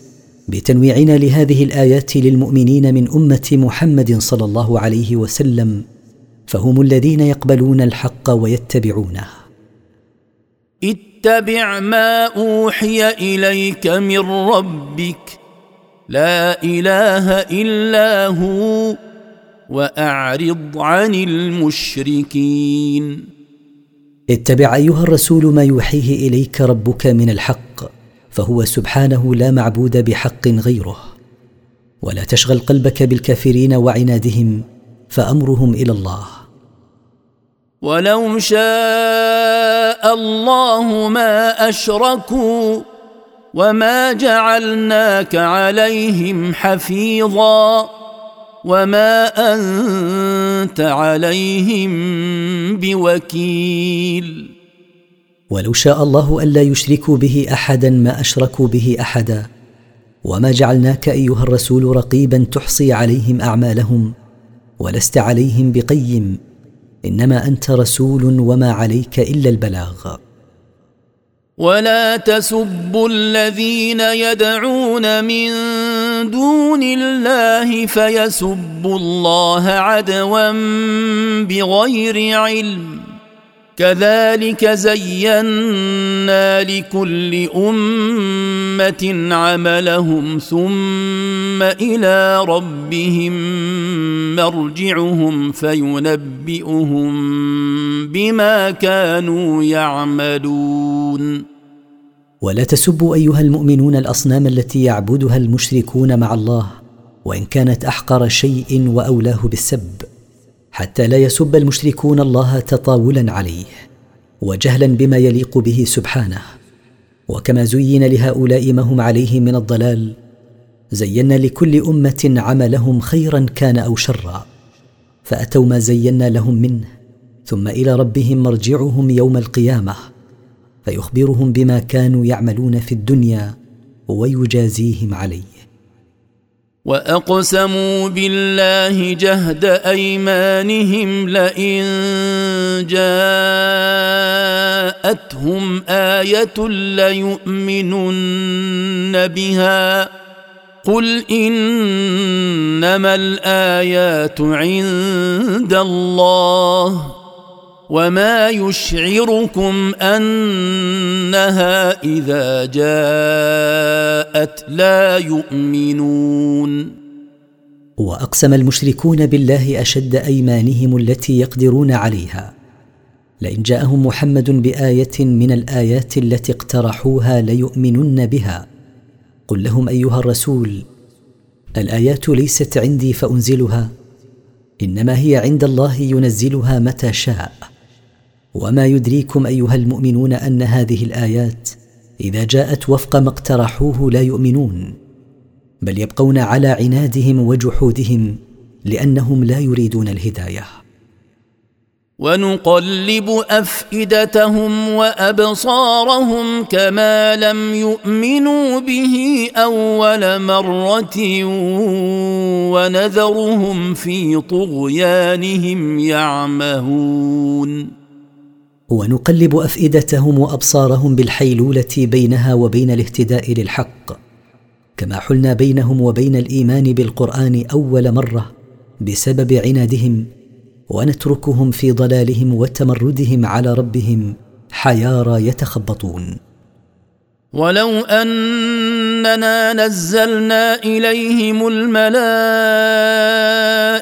وكلمهم الموتى وحشرنا عليهم كل شيء قبلا ما كانوا ليؤمنوا إلا أن يشاء الله ولكن أكثرهم يجهلون ولو أننا أجبناهم بالإتيان بما اقترحوه فنزلنا عليهم الملائكة وشاهدوهم وكلمهم الموتى وأخبروهم بصدقك فيما جئت به وجمعنا لهم كل شيء مما اقترحوه يواجهونه معاينة ما كانوا ليؤمنوا بما جئت به إلا من شاء الله له الهداية منهم ولكن أكثرهم يجهلون ذلك فلا يلجؤون إلى الله ليوفقهم للهداية وكذلك جعلنا لكل نبي عدوا شياطين الإنس والجن يوحي بعضهم إلى بعض زخرف القول غرورا ولو شاء ربك ما فعلوه فذرهم وما يفترون وكما ابتليناك بمعاداة هؤلاء المشركين لك ابتلينا كل نبي من قبلك. فجعلنا لكل واحد منهم أعداء من مرده الإنس وأعداء من مرده الجن. يوسوس بعضهم لبعض فيزينون لهم الباطل ليخدعوهم. ولو شاء الله الا يفعلوا ذلك ما فعلوه ولكنه شاء لهم ذلك ابتلاء. فاتركهم وما يفترون من الكفر والباطل ولا تعبأ بهم. ولتصغى إليه أفئدة الذين لا يؤمنون بالآخرة وليرضوه وليقترفوا ما هم مقترفون. ولتميل إلى ما يوسوس به بعضهم لبعض قلوب الذين لا يؤمنون بالآخرة وليقبلوه لأنفسهم ويرتضوه لها وليكتسبوا ما هم مكتسبون من المعاصي والآثام. أفغير الله أبتغي حكما وهو الذي أنزل إليكم الكتاب مفصلا. والذين آتيناهم الكتاب يعلمون أنه منزل من ربك بالحق فلا تكونن من الممترين. قل أيها الرسول لهؤلاء المشركين الذين يعبدون مع الله غيره هل يعقل أن أقبل غير الله حكما بيني وبينكم؟ فالله هو الذي أنزل عليكم القرآن مبينا مستوفيا لكل شيء. واليهود الذين أعطيناهم التوراة والنصارى الذين أعطيناهم الإنجيل يعلمون أن القرآن منزل عليك مشتملا على الحق لما وجدوه في كتابيهما من الدليل على ذلك. فلا تكونن من الشاكين فيما أوحينا إليك. وتمت كلمة ربك صدقا وعدلا لا مبدل لكلماته وهو السميع العليم. وبلغ القرآن غاية الصدق في الأقوال والأخبار لا مغير لكلماته وهو السميع لأقوال عباده العليم بها فلا يخفى عليه شيء منها وسيجازي من يسعى لتبديل كلماته. وإن تطع أكثر من في الأرض يضلوك عن سبيل الله. إن يتبعون إلا الظن وإن هم إلا يخرصون. ولو قدر أنك أطعت أيها الرسول أكثر من في الأرض من الناس يضلونك عن دين الله فقد جرت سنة الله أن يكون الحق مع القلة فأكثر الناس لا يتبعون إلا الظن الذي لا مستند له حيث ظنوا أن معبوداتهم تقربهم إلى الله زلفى وهم يكذبون في ذلك. إن ربك هو أعلم من يضل عن سبيله وهو أعلم بالمهتدين. إن ربك أيها الرسول أعلم بمن يضل عن سبيله من الناس وهو أعلم بالمهتدين إليها. لا يخفى عليه شيء من ذلك. فكلوا مما ذكر اسم الله عليه إن كنتم بآياته مؤمنين. فكلوا أيها الناس مما ذكر اسم الله عليه عند الذبح إن كنتم مؤمنين حقا ببراهينه الواضحة. وما لكم الا تاكلوا مما ذكر اسم الله عليه وقد فصل لكم ما حرم عليكم الا ما اضطررتم اليه وان كثيرا ليضلون باهوائهم بغير علم ان ربك هو اعلم بالمعتدين. ما الذي يمنعكم أيها المؤمنون من أن تأكلوا مما ذكر اسم الله عليه؟ وقد بين لكم الله ما حرمه عليكم فيجب عليكم تركه إلا إذا ألجأتكم إليه الضرورة فالضرورة تبيح المحظور. وإن كثيرا من المشركين ليبعدون أتباعهم عن الحق بسبب آرائهم الفاسدة جهلا منهم. حيث يحلون ما حرم الله عليهم من الميتة وغيرها ويحرمون ما أحل الله لهم من البحيرة والوصيلة والحام وغيرها. إن ربك أيها الرسول هو أعلم بالمتجاوزين لحدود الله وسيجازيهم على تجاوزهم لحدوده. وذروا ظاهر الإثم وباطنه ان الذين يكسبون الاثم سيجزون بما كانوا يقترفون واتركوا أيها الناس ارتكاب المعاصي في العلانية والسر. إن الذين يرتكبون المعاصي في السر أو العلانية سيجزيهم الله على ما اكتسبوه منها. ولا تأكلوا مما لم يذكر اسم الله عليه وإنه لفسق وإن الشياطين ليوحون إلى أوليائهم ليجادلوكم وإن أطعتموهم إنكم لمشركون ولا تاكلوا أيها المسلمون مما لم يذكر اسم الله عليه سواء ذكر عليه اسم غيره أو لا. وإن الأكل منه لخروج عن طاعة الله إلى معصيته. وإن الشياطين ليوسوسون إلى أوليائهم بإلقاء الشبه ليجادلوكم في أكل الميتة. وإن أطعتموهم أيها المسلمون فيما يلقونه من الشبه لإباحة الميتة كنتم أنتم وهم سواء في الشرك. اومن كان ميتا فاحييناه وجعلنا له نورا يمشي به في الناس كمن مثله في الظلمات كمن مثله في الظلمات ليس بخارج منها كذلك زين للكافرين ما كانوا يعملون. وهل يستوي الذي كان قبل هداية الله له ميتا لما هو فيه من الكفر والجهل والمعاصي؟ فأحييناه بهدايته للإيمان والعلم والطاعة.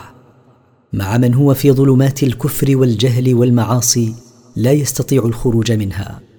قد التبست عليه الطرق وأظلمت عليه المسالك. كما حسن لهؤلاء المشركين ما هم عليه من الشرك وأكل الميتة والجدال بالباطل. حسن للكافرين ما كانوا يعملون من المعاصي ليجازوا عليها يوم القيامة بالعذاب الأليم. وكذلك جعلنا في كل قرية أكابر مجرميها ليمكروا فيها. وما يمكرون الا بانفسهم وما يشعرون ومثل ما حصل من أكابر المشركين في مكة من صد عن سبيل الله.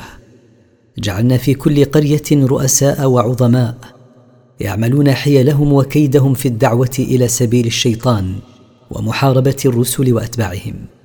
والواقع أن مكرهم وكيدهم إنما يعود عليهم ولكنهم لا يحسون بذلك لجهلهم واتباع أهوائهم. وإذا جاءتهم آية قالوا لن نؤمن حتى نؤتى مثل ما أوتي رسل الله. الله أعلم حيث يجعل رسالته. سيصيب الذين أجرموا صغار عند الله وعذاب شديد بما كانوا يمكرون. وإذا جاءت كبراء الكفار آية من الآيات التي ينزلها الله على نبيه قالوا لن نؤمن حتى يعطينا الله مثل ما أعطى الأنبياء من النبوة والرسالة. فرد الله عليهم بأنه أعلم بمن هو صالح للرسالة والقيام بأعبائها فيختصه بالنبوة والرسالة. سينال هؤلاء الطغاة ذل وإهانة لتكبرهم عن الحق وعذاب شديد بسبب مكرهم.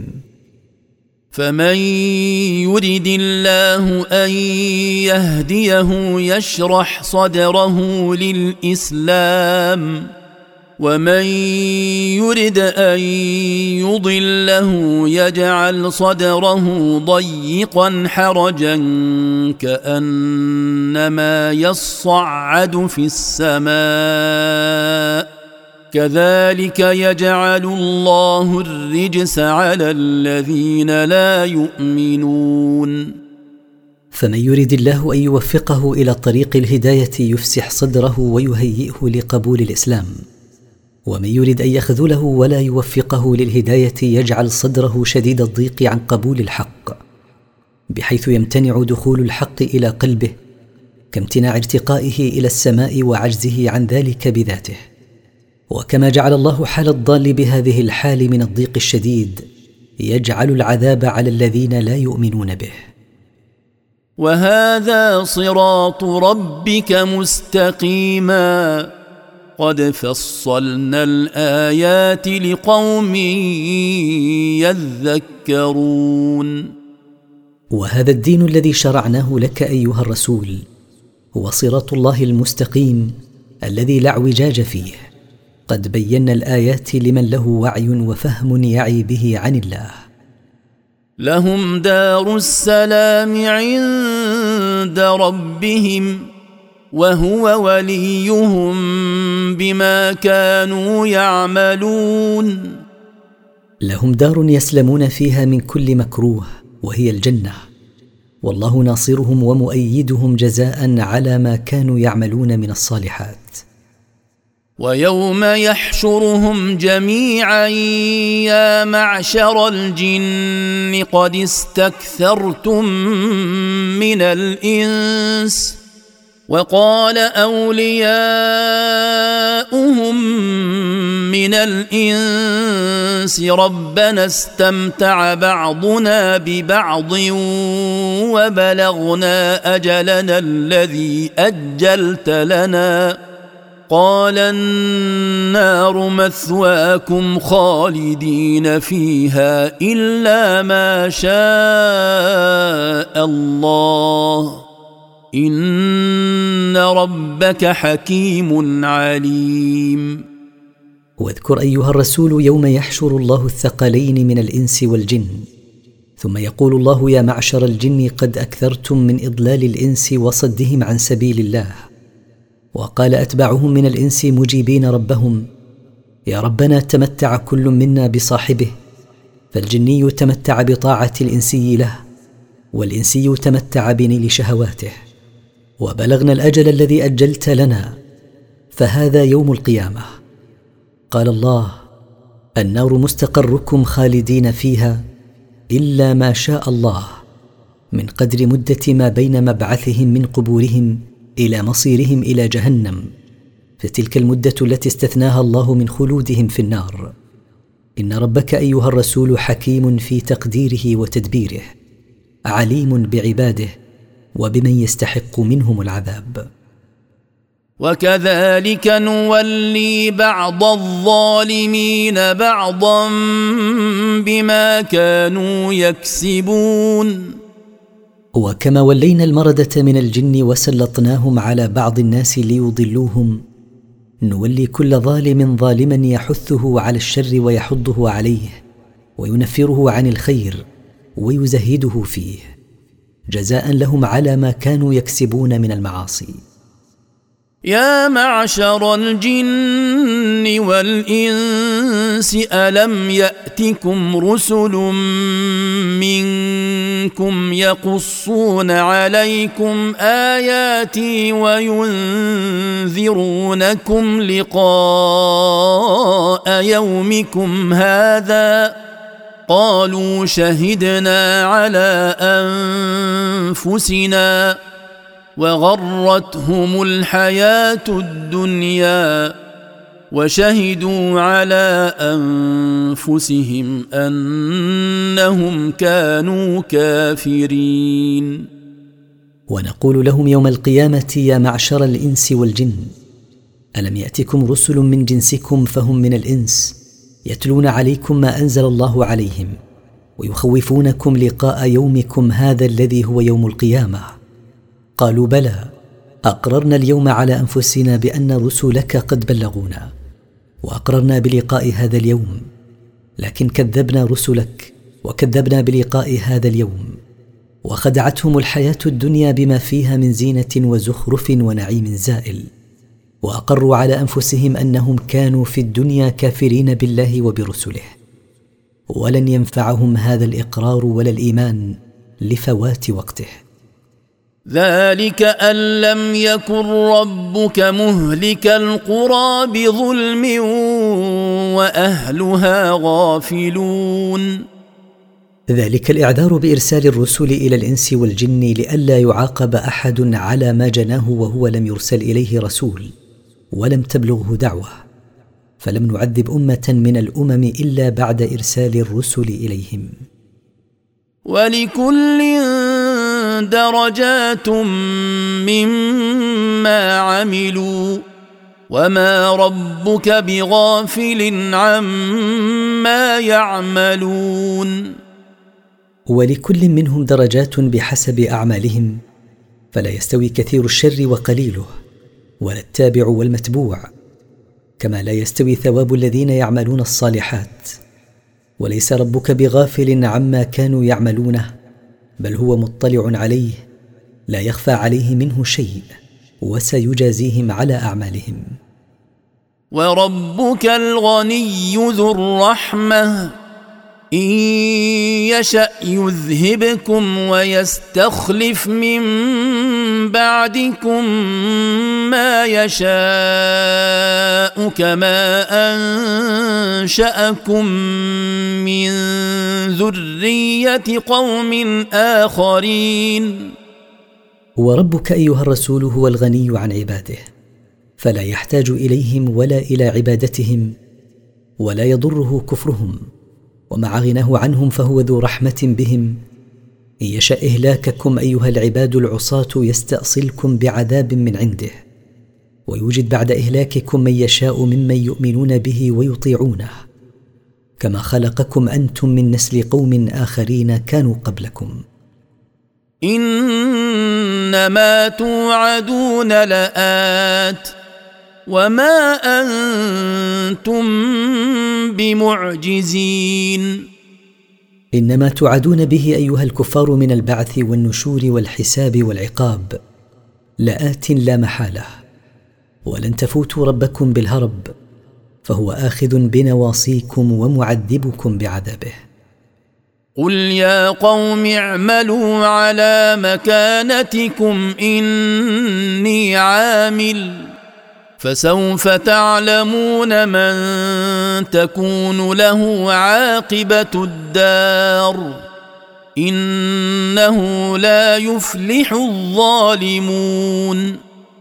قل أيها الرسول يا قوم اثبتوا على طريقتكم وما أنتم عليه من الكفر والضلال فقد أعذرت وأقمت الحجة عليكم بالبلاغ المبين فلست مباليا بكفركم وضلالكم بل سأثبت على ما أنا عليه من الحق.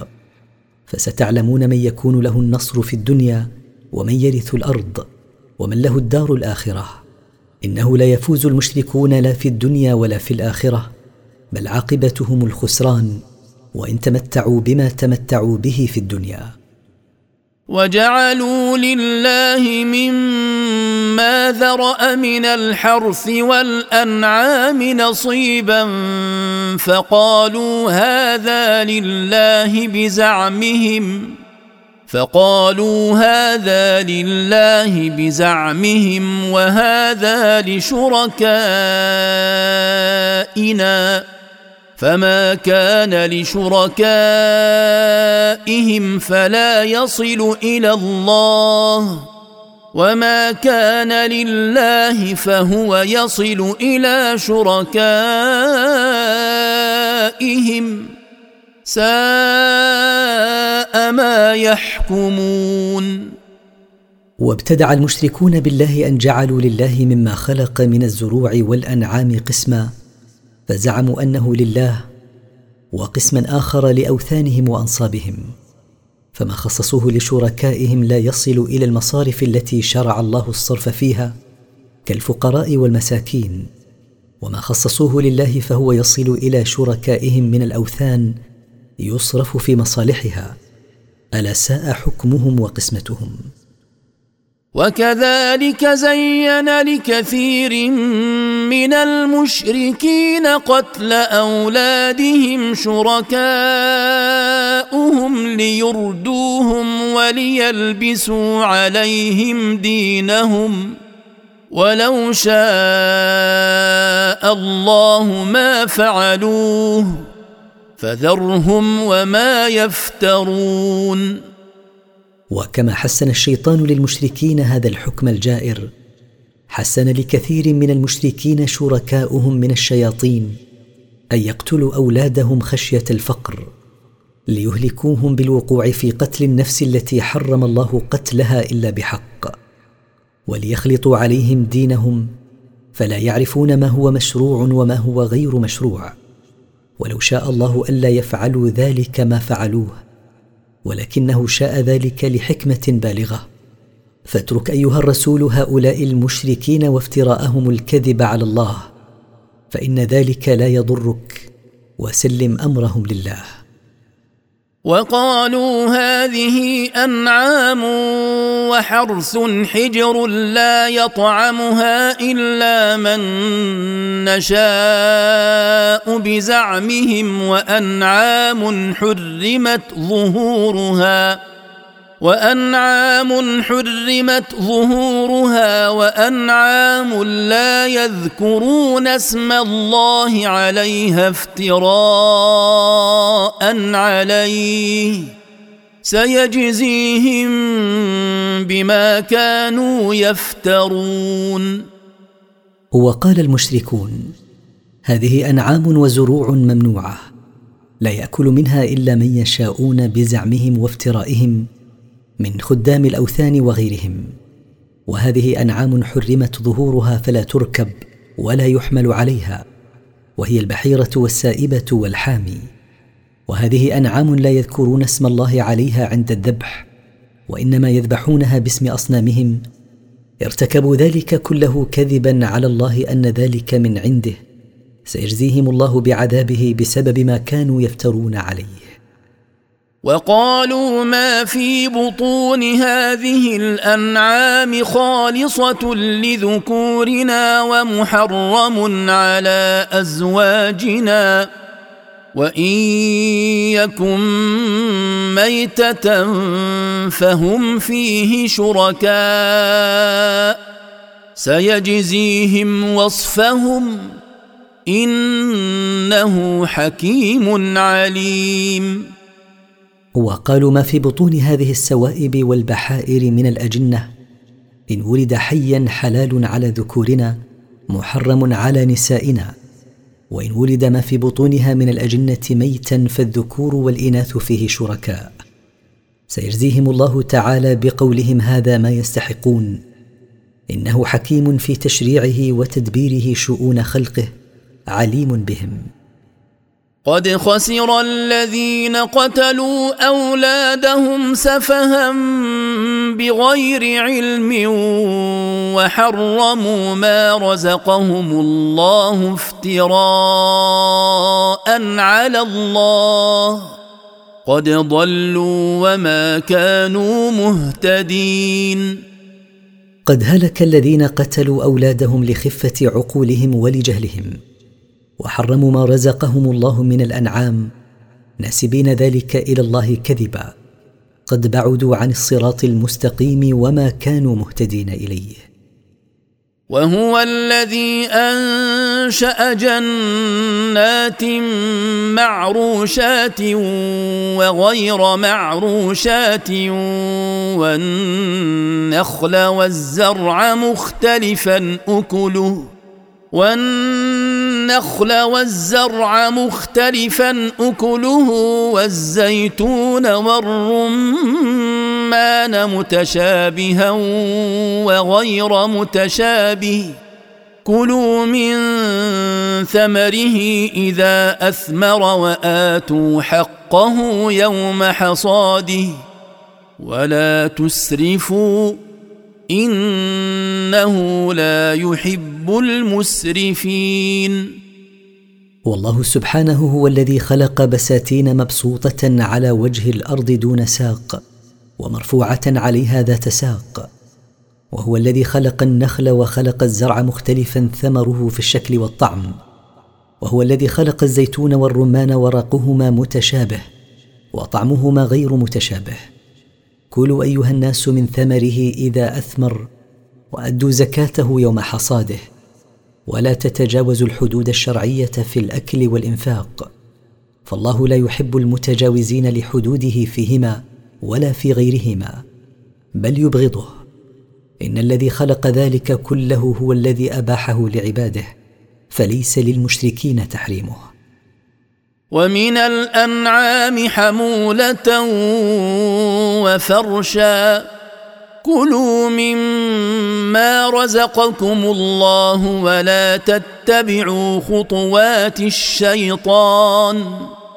إنه لكم عدو مبين. وهو الذي أنشأ لكم من الأنعام ما هو صالح لأن يحمل عليه ككبار الإبل.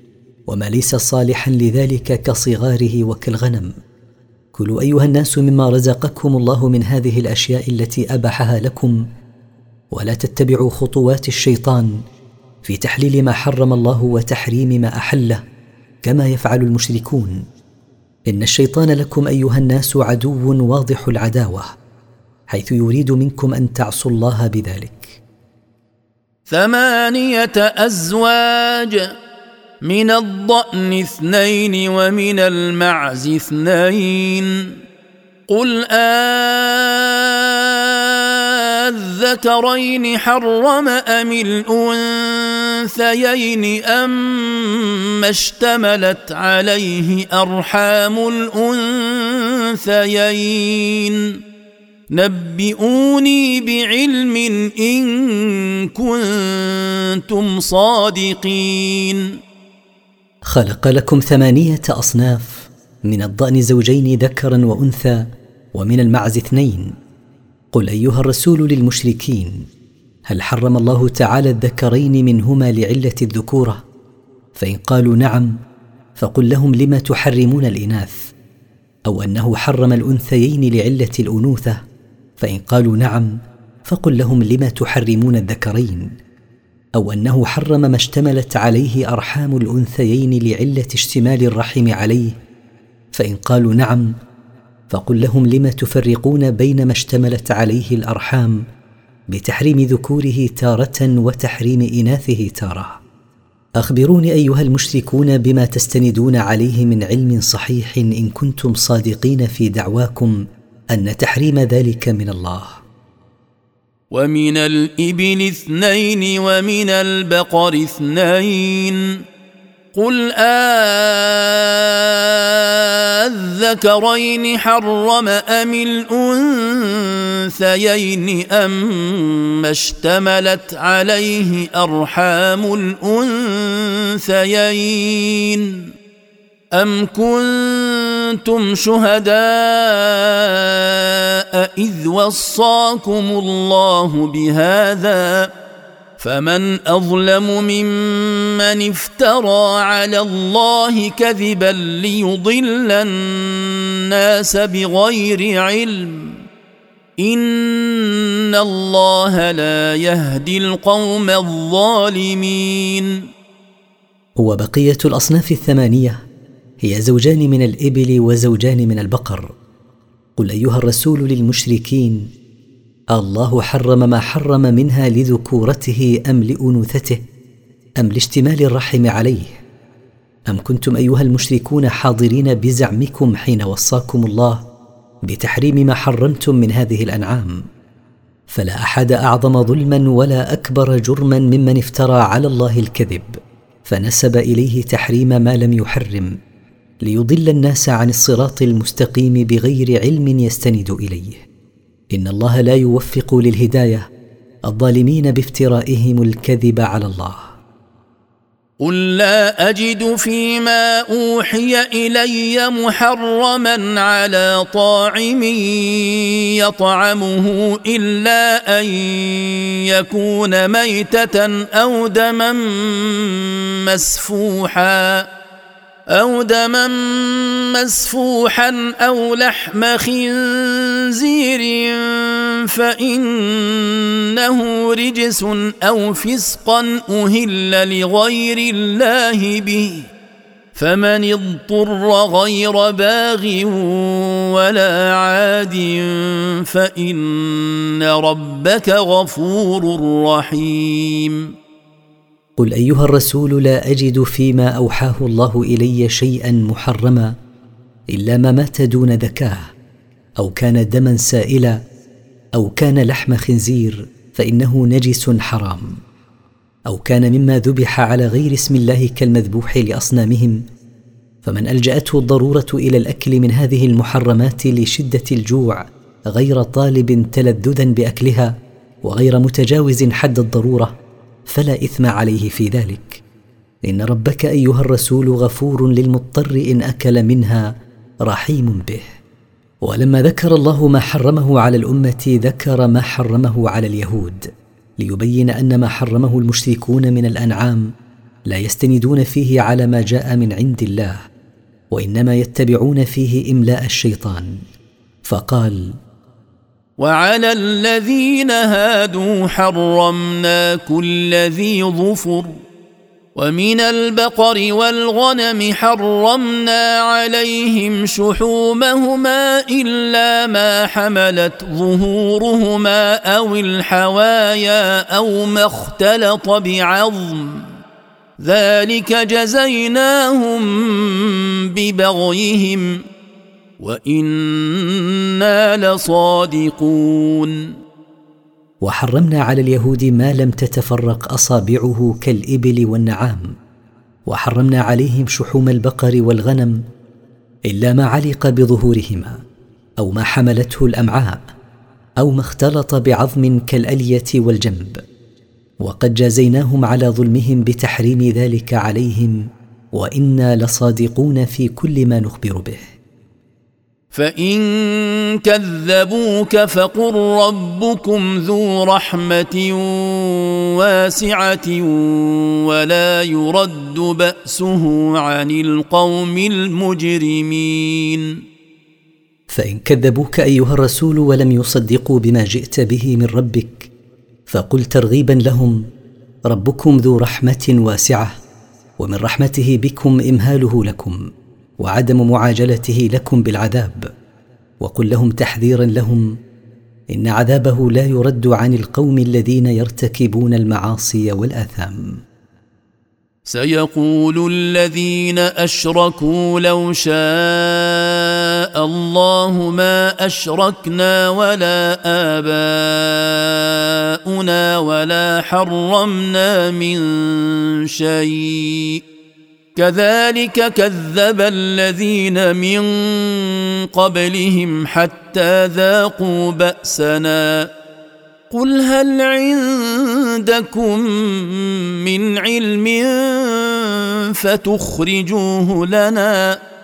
إن تتبعون إلا الظن وإن أنتم إلا تخرصون. سيقول المشركون محتجين بمشيئة الله وقدره على صحة إشراكهم بالله. لو شاء الله ألا نشرك نحن ولا آباؤنا بالله لما أشركنا به ولو شاء الله ألا نحرم ما حرمناه على أنفسنا لما حرمناه. وبمثل حجتهم الداحضة كذب الذين من قبلهم برسلهم قائلين لو شاء الله ألا نكذب بهم لما كذبنا بهم. واستمروا على هذا التكذيب حتى ذاقوا عذابنا الذي أنزلناه عليهم.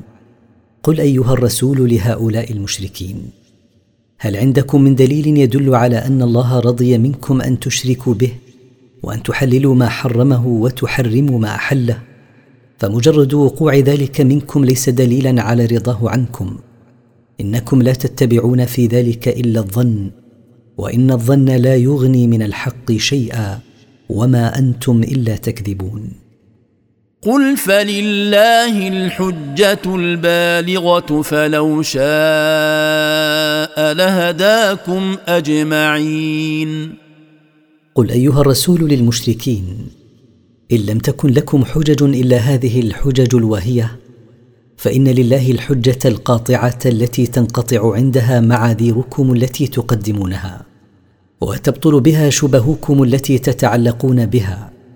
فلو شاء الله توفيقكم جميعا للحق أيها المشركون لوفقكم له. قل هلم شهداءكم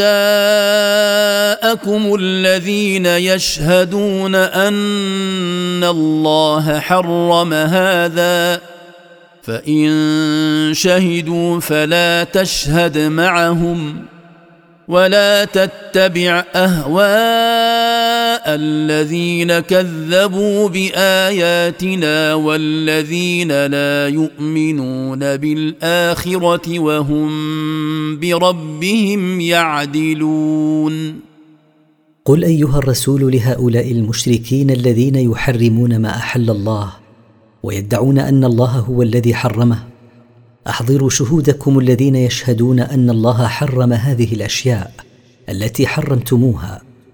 فإن شهدوا بغير علم على أن الله حرمها فلا تصدقهم أيها الرسول في شهادتهم لأنها شهادة زور.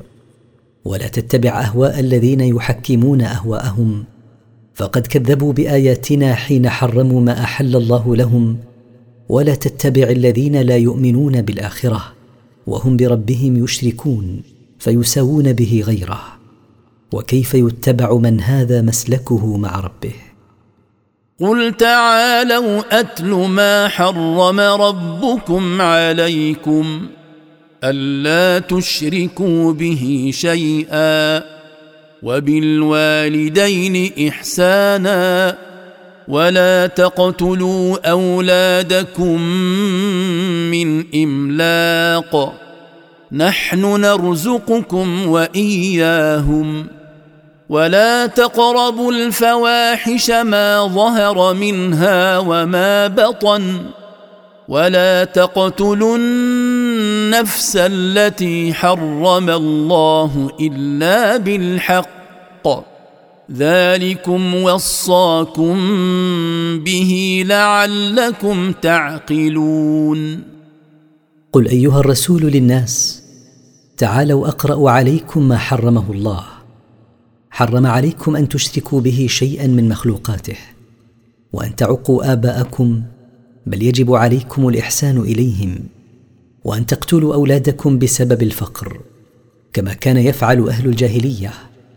نحن نرزقكم ونرزقهم وحرم أن تقربوا الفواحش ما أعلن منها وما أسر به وأن تقتلوا النفس التي حرم الله قتلها إلا بالحق كالزنا بعد الإحصان والردة بعد الإسلام. ذلكم المذكور وصاكم به لعلكم تعقلون عن الله أوامره ونواهيه. ولا تقربوا مال اليتيم إلا بالتي هي أحسن حتى يبلغ أشده وأوفوا الكيل والميزان بالقسط. لا نكلف نفسا إلا وسعها. وإذا قلتم فاعدلوا ولو كان ذا قربى. وبعهد الله أوفوا. ذلكم وصاكم به لعلكم تذكرون. وحرم أن تتعرضوا لمال اليتيم وهو الذي فقد أباه قبل البلوغ إلا بما فيه صلاح ونفع له وزيادة لماله حتى يبلغ ويؤنس منه الرشد. وحرم عليكم التطفيف في الكيل والميزان. بل يجب عليكم العدل في الأخذ والإعطاء في البيع والشراء. لا نكلف نفسا إلا طاقتها. فما لا يمكن الاحتراز منه من الزيادة أو النقصان في المكاييل وغيرها لا مؤاخذة فيه.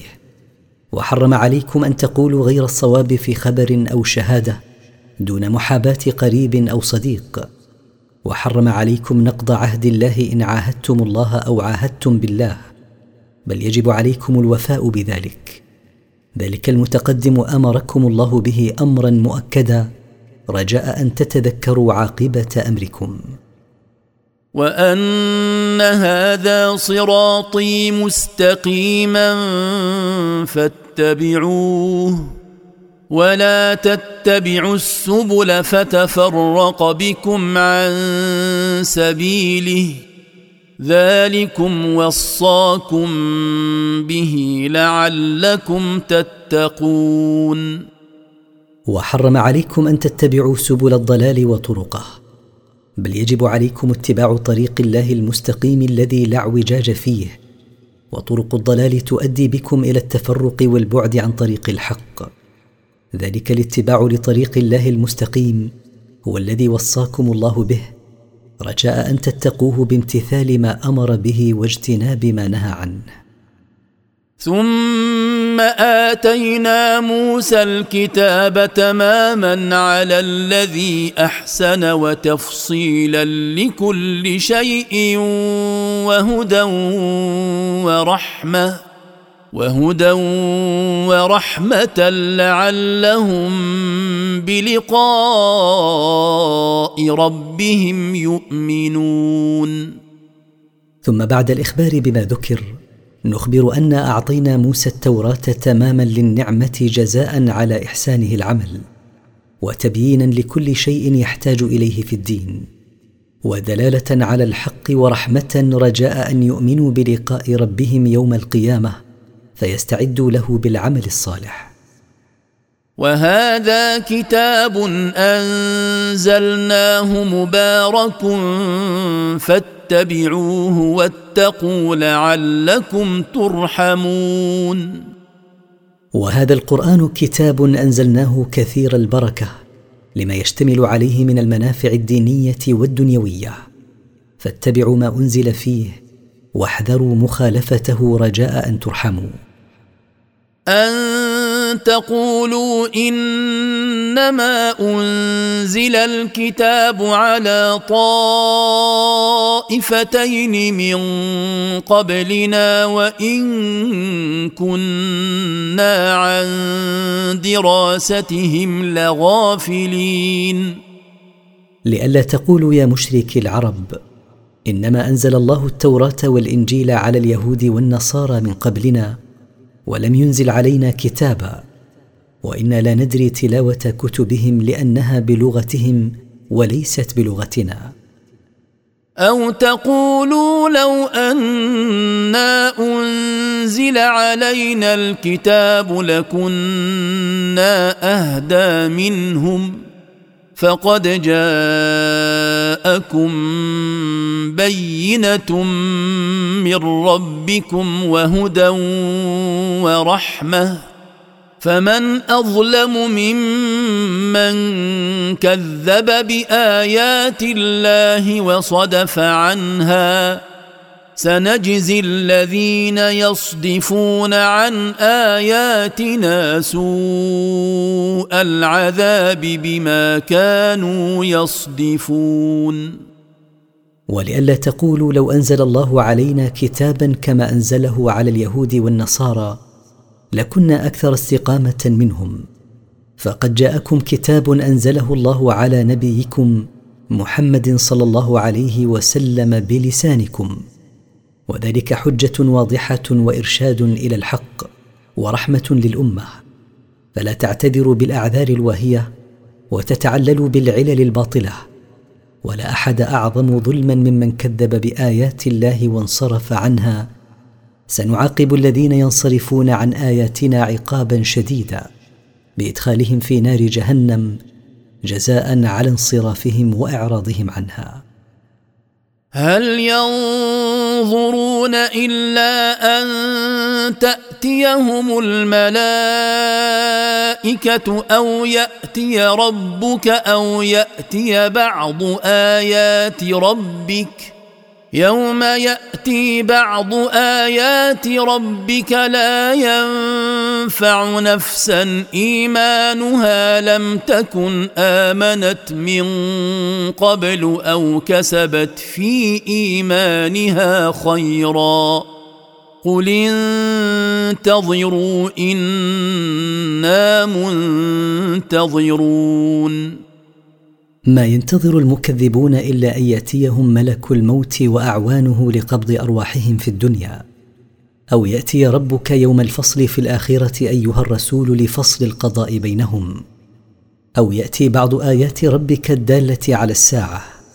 يوم يأتي بعض آيات ربك كطلوع الشمس من مغربها لا ينفع كافرا إيمانه ولا ينفع مؤمنا لم يعمل خيرا من قبله عمله. قل أيها الرسول لهؤلاء المشركين المكذبين انتظروا أحد هذه الأشياء إنا منتظرون. إن الذين فرقوا دينهم وكانوا شيعا لست منهم في شيء. إنما أمرهم إلى الله ثم ينبئهم بما كانوا يفعلون. إن الذين جعلوا دينهم متفرقا من اليهود والنصارى حيث أخذوا بعضه وتركوا بعضه وكانوا فرقا مختلفين لست أيها الرسول منهم في شيء فأنت بريء مما هم عليه من الضلال. وليس عليك إلا إنذارهم فأمرهم موكول إلى الله. ثم هو يوم القيامة يخبرهم بما كانوا يعملون في الدنيا فيجازيهم عليه. من جاء بالحسنة فله عشر أمثالها. ومن جاء بالسيئه فلا يجزى الا مثلها وهم لا يظلمون من أتى يوم القيامة من المؤمنين بحسنة ضاعفها الله له عشر حسنات. ومن أتى بسيئة فلن يعاقب إلا بمثلها في الخفة والعظم لا أكثر منها. وهم يوم القيامة لا يظلمون بنقص ثواب الحسنات ولا بزيادة عقاب السيئات. قل إنني هداني ربي إلى صراط مستقيم دينا قيما ملة إبراهيم حنيفا وما كان من المشركين.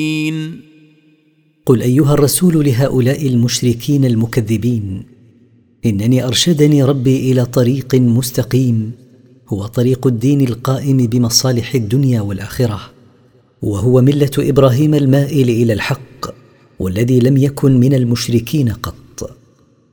قل إن صلاتي ونسكي ومحياي ومماتي لله رب العالمين. قل أيها الرسول إن صلاتي وذبحي لله وعلى اسم الله لا على غيره وحياتي وموتي كل ذلك لله رب المخلوقات وحده وليس لغيره نصيب في ذلك. لا شريك له وبذلك أمرت وأنا أول المسلمين. وهو سبحانه لا شريك له ولا معبود بحق غيره وبهذا التوحيد الخالص من الشرك أمرني الله وأنا أول المستسلمين له من هذه الأمة. قل أغير الله أبغي ربا وهو رب كل شيء ولا تكسب كل نفس إلا عليها ولا تزر وازرة وزر أخرى.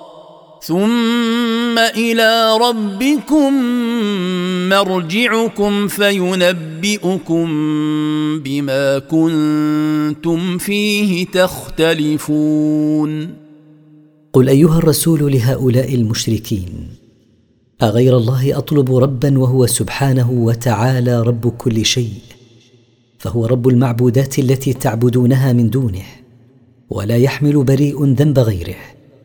ثم إلى ربكم وحده رجوعكم يوم القيامة فيخبركم بما كنتم تختلفون فيه في الدنيا من أمر الدين. وهو الذي جعلكم خلائف الأرض ورفع بعضكم فوق بعض درجات ليبلوكم فيما آتاكم. ان ربك سريع العقاب وانه لغفور رحيم. والله هو الذي جعلكم تخلفون من سبقكم في الأرض للقيام بعمارتها ورفع بعضكم في الخلق والرزق وغيرهما فوق بعض درجات ليختبركم فيما اتاكم من ذلك ان ربك ايها الرسول سريع العقاب فكل ما هو آت فهو قريب وإنه لغفور لمن تاب من عباده رحيم به.